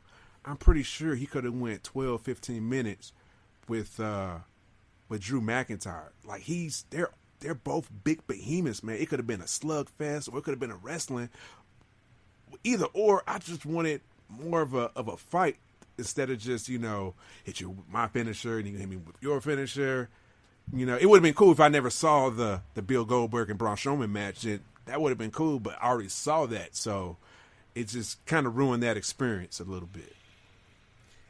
Yeah, four minutes and thirty five seconds. Yeah. that's what it went. Yeah. yeah. It was it was a short matchup. Um, the exact same matchup, basically, like you just said, with, with Braun Strowman and Goldberg. It was. It was finisher, finisher, finisher, finisher, finisher, finisher, finisher, finisher. Um, I, I think that with this one, it was a little bit better given you know the the people involved. I mean, you know, Goldberg. It's just he's super stale. Like I just don't don't really care. Uh, Braun, I was really happy for, but you know, he just needed a better opponent to make that work better. Um, with this one, Just add the story you know, though. That's why. yeah. Well, uh, here, here's the thing, too. I guess the way that when Brock hit those F5s, I guess similar to Goldberg, I- I'll give Goldberg this credit. I thought that, oh my God, Brock is going to win this match. You know, we had we had so said Drew there was no way Drew was going to. I was totally convinced there was no way. And then the match starts happening, and you're just like, oh my God. It kind of sets you up, which was smart because he hits one F five. Drew kicks out of one. at one. All right, then he hits another F five. Then Drew kicks out of two. Yep. And then they set up for the third. You was like, shit, here we go. was like, no, no. When they hit that third, I was like, you gotta be kidding me. Because I think I said I'm a thousand percent sure. I have zero doubt that Drew McIntyre is winning this matchup. When he hit that third F five, I was like, oh God, no, there's no way. There is no way. Come on, Vince, don't do this. Don't do this. Like in my head, I was just like, please. And then, you know, he kicked out again. I'm like, oh yes, here we go. Yeah. Here we go. And so then Drew, you know, went and hit Claymore. Eh, what four Claymores? It's four um, Claymores, yep. Yeah, it took four. I like that Claymores to do last one because he told told Brock to look at me. He was like, "Look at me, Brock! Look at me!" Hit him with that His final voice was Claymore. cracking a little bit. Yes, I was like, "Oh, I got pleasure out of that." I wish it was more Yeah. banter, but I got Yeah, pleasure out of that last one though. Like you said, it, it, it man, it would have been great if it was a longer match. Yes, man, it should have been a slugfest, man. You know how like I love my heavyweights. Brock is two eighty. Drew McIntyre, Drew Mac two sixty five. Come on, Yeah, let, let him go. Let him go. Let him let him work. unleash the hounds. Oh man, yeah, it, was it was short. It was short, too short for for what this this uh, you know could have been. But for me, you know, I I I popped hard, man. When when when Drew won, I was so happy. Yeah. Similar to what it was with Braun Strowman. You know, like even though I was disappointed that the matches were short, there was enough fear that I had for them losing that when they won, I felt really happy and excited about the fact that I got to see them hold the belt at the end of the show. So you know, for for Drew, you know, I was just I was so happy for him. Um, seeing him celebrate with the title, seeing the emotion on his face, seeing him reach out to the camera. Brock was still laying out the throughout the whole end of the show too. I don't know if you Yeah, noticed when, when Drew was holding up the title, Brock not moving. I was like, damn, that's Yeah. what four claymores do to you. That's what it does. man. Yeah, it was great, man. Drew saying, Hey, you're all here with me. You're all here with me. Thank you. Thank you to the to the people watching at home. Like it was great. It was great. I was I was real happy for him. Um, now I, I would be remiss to not mention that uh, on Raw they had a they had breaking news, which I did not like this what at the all. f moment? That's what it I- was. I did not like this at the all. F exclamation So- point exclamation point. Yeah, three hour Raw. They've been building this thing up. Okay, something happened at the end of WrestleMania that we didn't all get to see, and I'm like, okay, please don't tell me something happened. Did he slip on a on a wet spot and I'm thinking break Brock his neck was and trying now- to track him down and beat his ass. Maybe. maybe they Well, was I so was footage of that. like, is he gonna have to relinquish the title now because he got destroyed? Like, what just happened? You know what I'm saying? Like, I, everything running through my mind, like, oh, they just ruined it. They just ruined this man's just just run already. Like, it hadn't even been 24 hours. What are you guys doing? then they show the Big Show come out. Well, first they showed him come back out to the ring to celebrate, which I'm like, this is weird. Why would he come back out to the ring after he just won? Why would, why would you do the interview there? Do it in the back. I've never seen them do that before. Where at a WrestleMania they come back out to the ring. It's like no, you, you they go to the gorilla position. They get the congratulations from everybody in the locker room. And then he comes, but instead he comes here and he's like, "Yeah, you know, I hadn't talked to anybody, haven't seen anybody." I'm like, "What?" But you got your your plates changed already, so you clearly saw somebody because you didn't just do that yourself, you know. So anyway, Yeah, yeah, that really didn't make sense. They didn't make any sense, man. You know, Triple H and Vince McMahon were right there, and they congratulated him, and everybody was back there giving him congrats. Yep. But no, 20, 23 minutes later, you know, he's like, I hadn't seen anybody yet, but I got my plates changed. And then, you know, he, he's there. I think it was, it wasn't Kayla, it was another uh, uh, announcer, Charlie? or interviewer. No, it wasn't Charlie. It was someone else. It was someone new. Um, anyway, that's irrelevant. What what ended up happening was he's talking. He's like happy that he's champion. He's like, man, you know, like I still kind of kind of don't believe it's real, but it's it's great, you know. And then here comes the big show. Yeah. I was like, what the f is this dude doing here? Yeah. What what are we doing right now? This is not a WrestleMania moment. Nah. no, not at all. I was like, boo this man. Yeah. Like, what are you doing? He comes out, you know, he's like, yeah, you know, congratulations, but, uh, you know, this is great. You know, you, you did great, but, you know, and he basically is out there. He's saying he wants to pick a fight with Drew McIntyre. He's like, you know, I'm a giant. You're like, you're great, but you're not a giant. I'm like, this is so dumb. If they put the belt on Big, because Big Show has a show on Netflix. Yep, I I'm know. thinking- that's what I was thinking too, man. That's what I was that's- thinking. Yeah, that that's this whole thing was built off of of Big Show, you know, having this show and the Big Show show, literally was called, and and They trying was, to they was getting that. real close to a full rent. I was like, full rent coming in three, two. Yeah. I'm like, Yeah. oh my god, you bastards are lucky. They they they really tried to sell this as if Big Show, you know, was about to trick Drew McIntyre into setting up. And I didn't like this at all either because even Big Show said, "I'm not trying to challenge you for your belt for your title. I just want to fight." Essentially.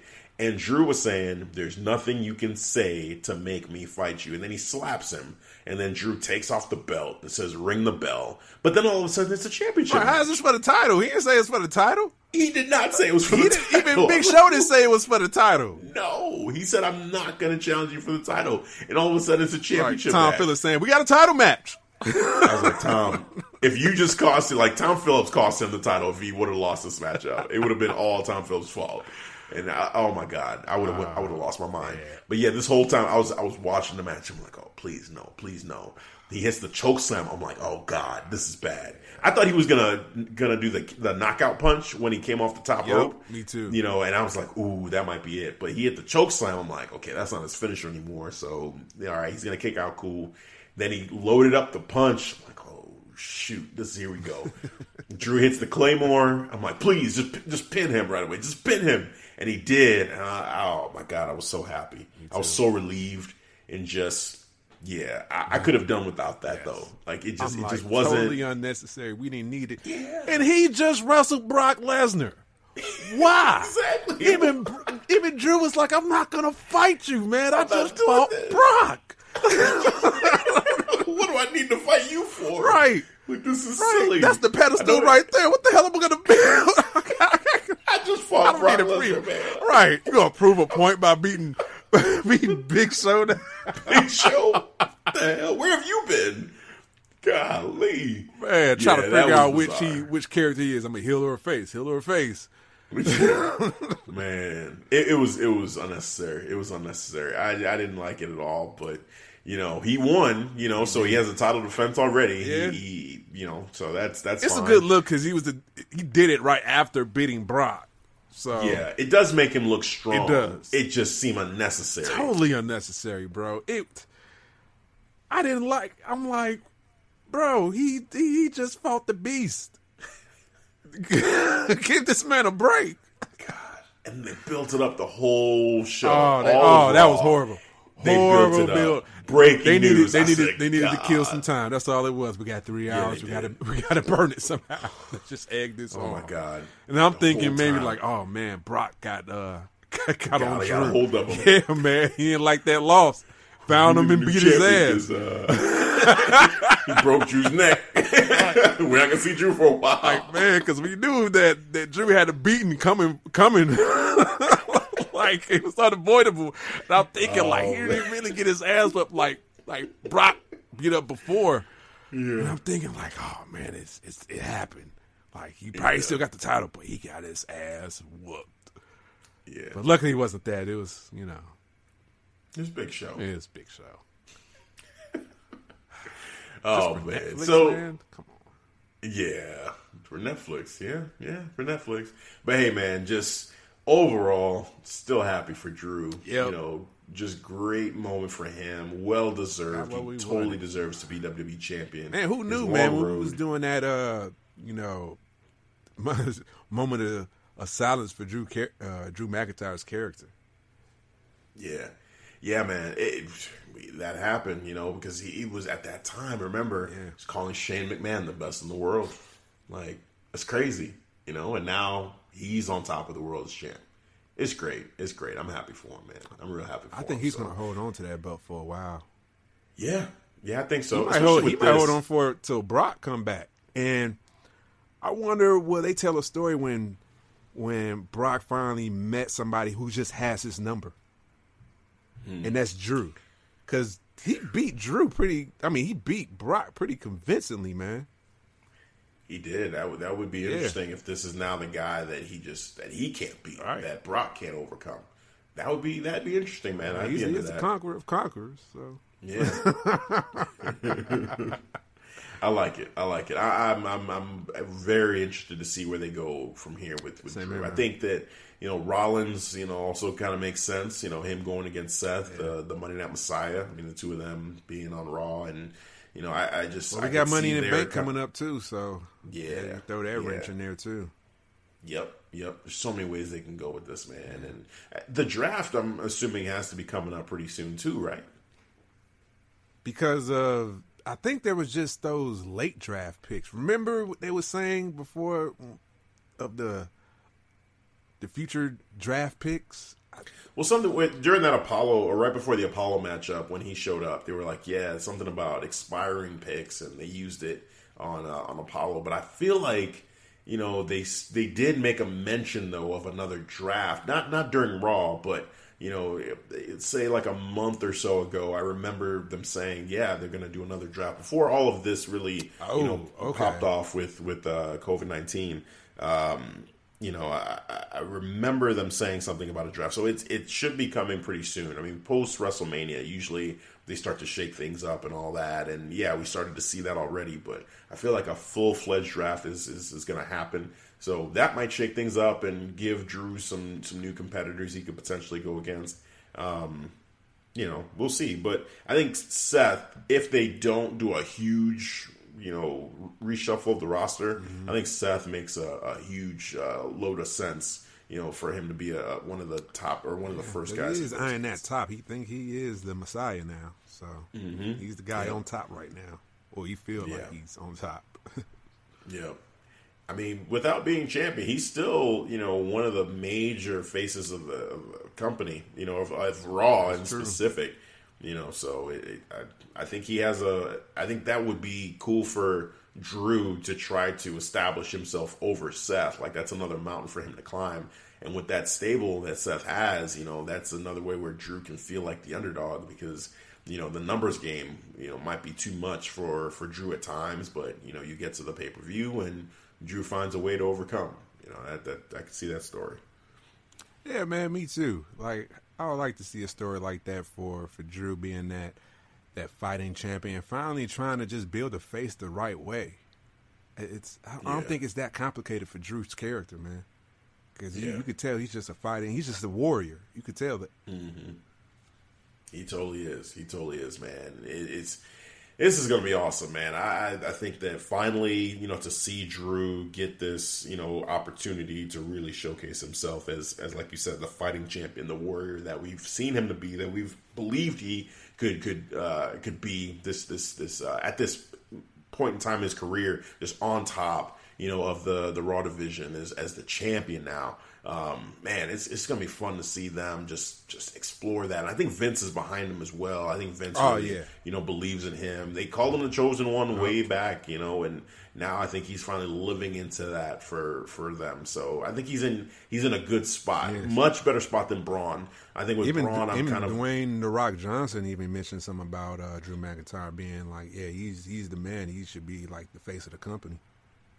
Yeah, I, I, I, I could totally agree with that. You know, I feel like, you know, with him, you know, he's got the backing of Vince, and I feel like he's in a great spot, and he his chances of having a long title reign are great. I think with Braun, I'm a little concerned because again, the the circumstances. They never showed trust in. Braun. Like, Yeah. Come on, Prior man. to Yeah. this, you know, Roman Reigns again, just to, not to be a broken record, but it's really clear Roman Reigns would have been the champion Mm-hmm. had he decided to wrestle, and he didn't, and that's why Braun is there. And prior to this, Braun was, you know, not given like whenever he got these opportunities, he lost. He lost to to Brock Lesnar, you know, and and just one F five. I remember I remember that yeah. vividly, man. I'm like, how the hell did he beat Braun Strowman with one F five? That's it, one F five. Yep. That, that's what it Yep. takes. This dude that pulls Mack trucks for a living. Mhm you know, it's so you know eh, for him, it's it's definitely a wait and see approach. With Drew, it's like no, this is Nah, this is the dude. go. This is the dude. Yeah, this is the dude. So yeah, man, just um, that man. What a WrestleMania overall, WrestleMania Um, 36, man. Who knew? dude. two nights, just just uh, two great nights. Yes. You know, in my opinion, I think they they did an, an awesome job with the situation they had. Um, you know, I've heard mixed reviews from people out there, but for me, you know, it was a great show. I really enjoyed it. Um, you know, night one and night two both. You know, I enjoyed night two. I enjoyed a little bit more because the the matches that I was anticipating the most were all on night two, so that was kind of just extra fun for me. Yeah. But night one was was awesome as well. Um, just overall, man, it was it was a fun experience and uh, one that we've never really experienced before, but I think will change things going forward. I think you know, so. for for like some movie situations they may do. You know, Even a format, feel- it might just switch to a two night WrestleMania.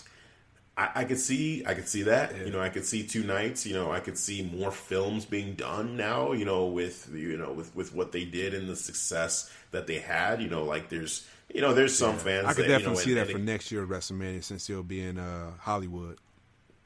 Well, for me, you know, like like uh, I could see that, and I could see like, hey, the, the boneyard match w- was what it was. I think for Undertaker, it makes sense to do something like that for him potentially. Um, I think that the Firefly Funhouse was, to me, it was it was the more successful of the two, just because they took a lot of lot more risks, and it was just more like um, just really deep. You know, eh, okay. Here's, here's another aspect that I really did appreciate about the Funhouse matchup is that it seemed like it was really for hardcore fans. It was. it that- was because if you didn't, if you just casual fan, if you just if you just say hey, ain't nothing, ain't no sports, but oh WrestleMania, okay, I used to watch it when I was a kid. You don't know what the hell you just saw. Right. Right. Like a lot of the references will just go over your head and you really wouldn't get it. But for those that are, you know, really digging in all the time and watching, you know, for years and years and, you know, you're you're you know kind of like the ins and outs, the behind the scenes of WWE, you know, you would really get a you really got a kick out of what they did and and and for me I was shocked at a lot of things that they allowed to to to have happen on in that Firefly Funhouse matchup. So, you know, I, I'm definitely excited to see another one of those, and you know, maybe joining those two, the Boneyard match and the Firefly Funhouse match, that could be cool. Um, but they, at the end of it, I would say match of the show overall. I mean, definitely for me, Charlotte and Rhea, they killed it. They stole the show. Um, could have been a main event. I wouldn't be mad if they had it as a main event for next year's or future WrestleMania. Um, those two women, they really showcased themselves as being two of the top uh, performers, period, you know, male or female in the company, you know, with this matchup. And I think we got a nice, great rivalry to go forward with that. Um, you know, special honorable mention to that triple threat matchup for the tag team titles. You know, Jimmy Uso, Morrison, Kofi bodies on the Kingston. line. Yeah, they really they they killed it. Um, you know, you had um, Kevin Owens and Seth Rollins. You know, I thought that match almost could have been a disaster with that DQ, but they saved it and really did a great job overall with that match too. I would Um, give that so yeah, match for the best dialogue.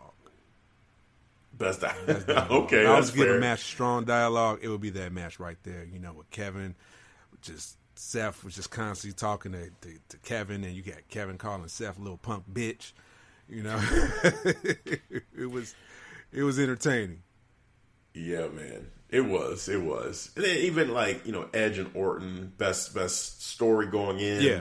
And Yeah. yes, it was a long match, but they they, you know, gave them time to let that breathe to, you know, future legends, you know, maybe current legends right now, like instant Hall of Famers whenever they decide to end their careers, just go at it and just give us a very uncomfortable, emotional matchup. Um, you know, it- it's just the moments in this, the WrestleMania moments, again with no fans, like, but to still be able to create moments, man. Just shout out to the entire WWE team, man. They did such a great job just with this weekend. Shout out to Stephanie for two great intros in the beginning of both Yeah, WrestleMania. set it up nice. Yeah, acknowledging that you know this is going to be different, but we're going to have a great time. We're going to entertain. So I thought that was great. Um, yeah, man, it was it was awesome. It was awesome. I enjoyed it as well, man. So the entire WrestleMania, I, I can't say I like, oh, this is one of the WrestleManias that sucked for me. No, it was very entertaining. I could say that it was definitely uh, memorable for me. So I, I with the two movies, the Firefly Funhouse, the the Boneyard match with Undertaker, man. Basically, you know, he ba- basically maybe you know uh, revitalize his career with that. So who who knows with that? And then Otis getting his moment, you know, getting the win against Dolph, but topping it off with the cherry on top of getting Mandy Moore. As it was all good good things. Mandy Rose. Oh, I'll say Mandy, Mandy, Moore. Moore. Uh, good correction, son. Mandy Rose. Mandy Rose. That's right. Yep. It's getting late for me. uh, and man, probably the best wrestling match would, would I'll, I'll give it to the ladies, man. Charlotte and Rhea, they they put a wrestling clinic out there, and you understood that story that was told, and, it was just a, a, very thoughtful, entertaining wrestling clinic that these ladies put out. Man, it showed you why they are the alphas in each and their respective divisions. Yeah, man.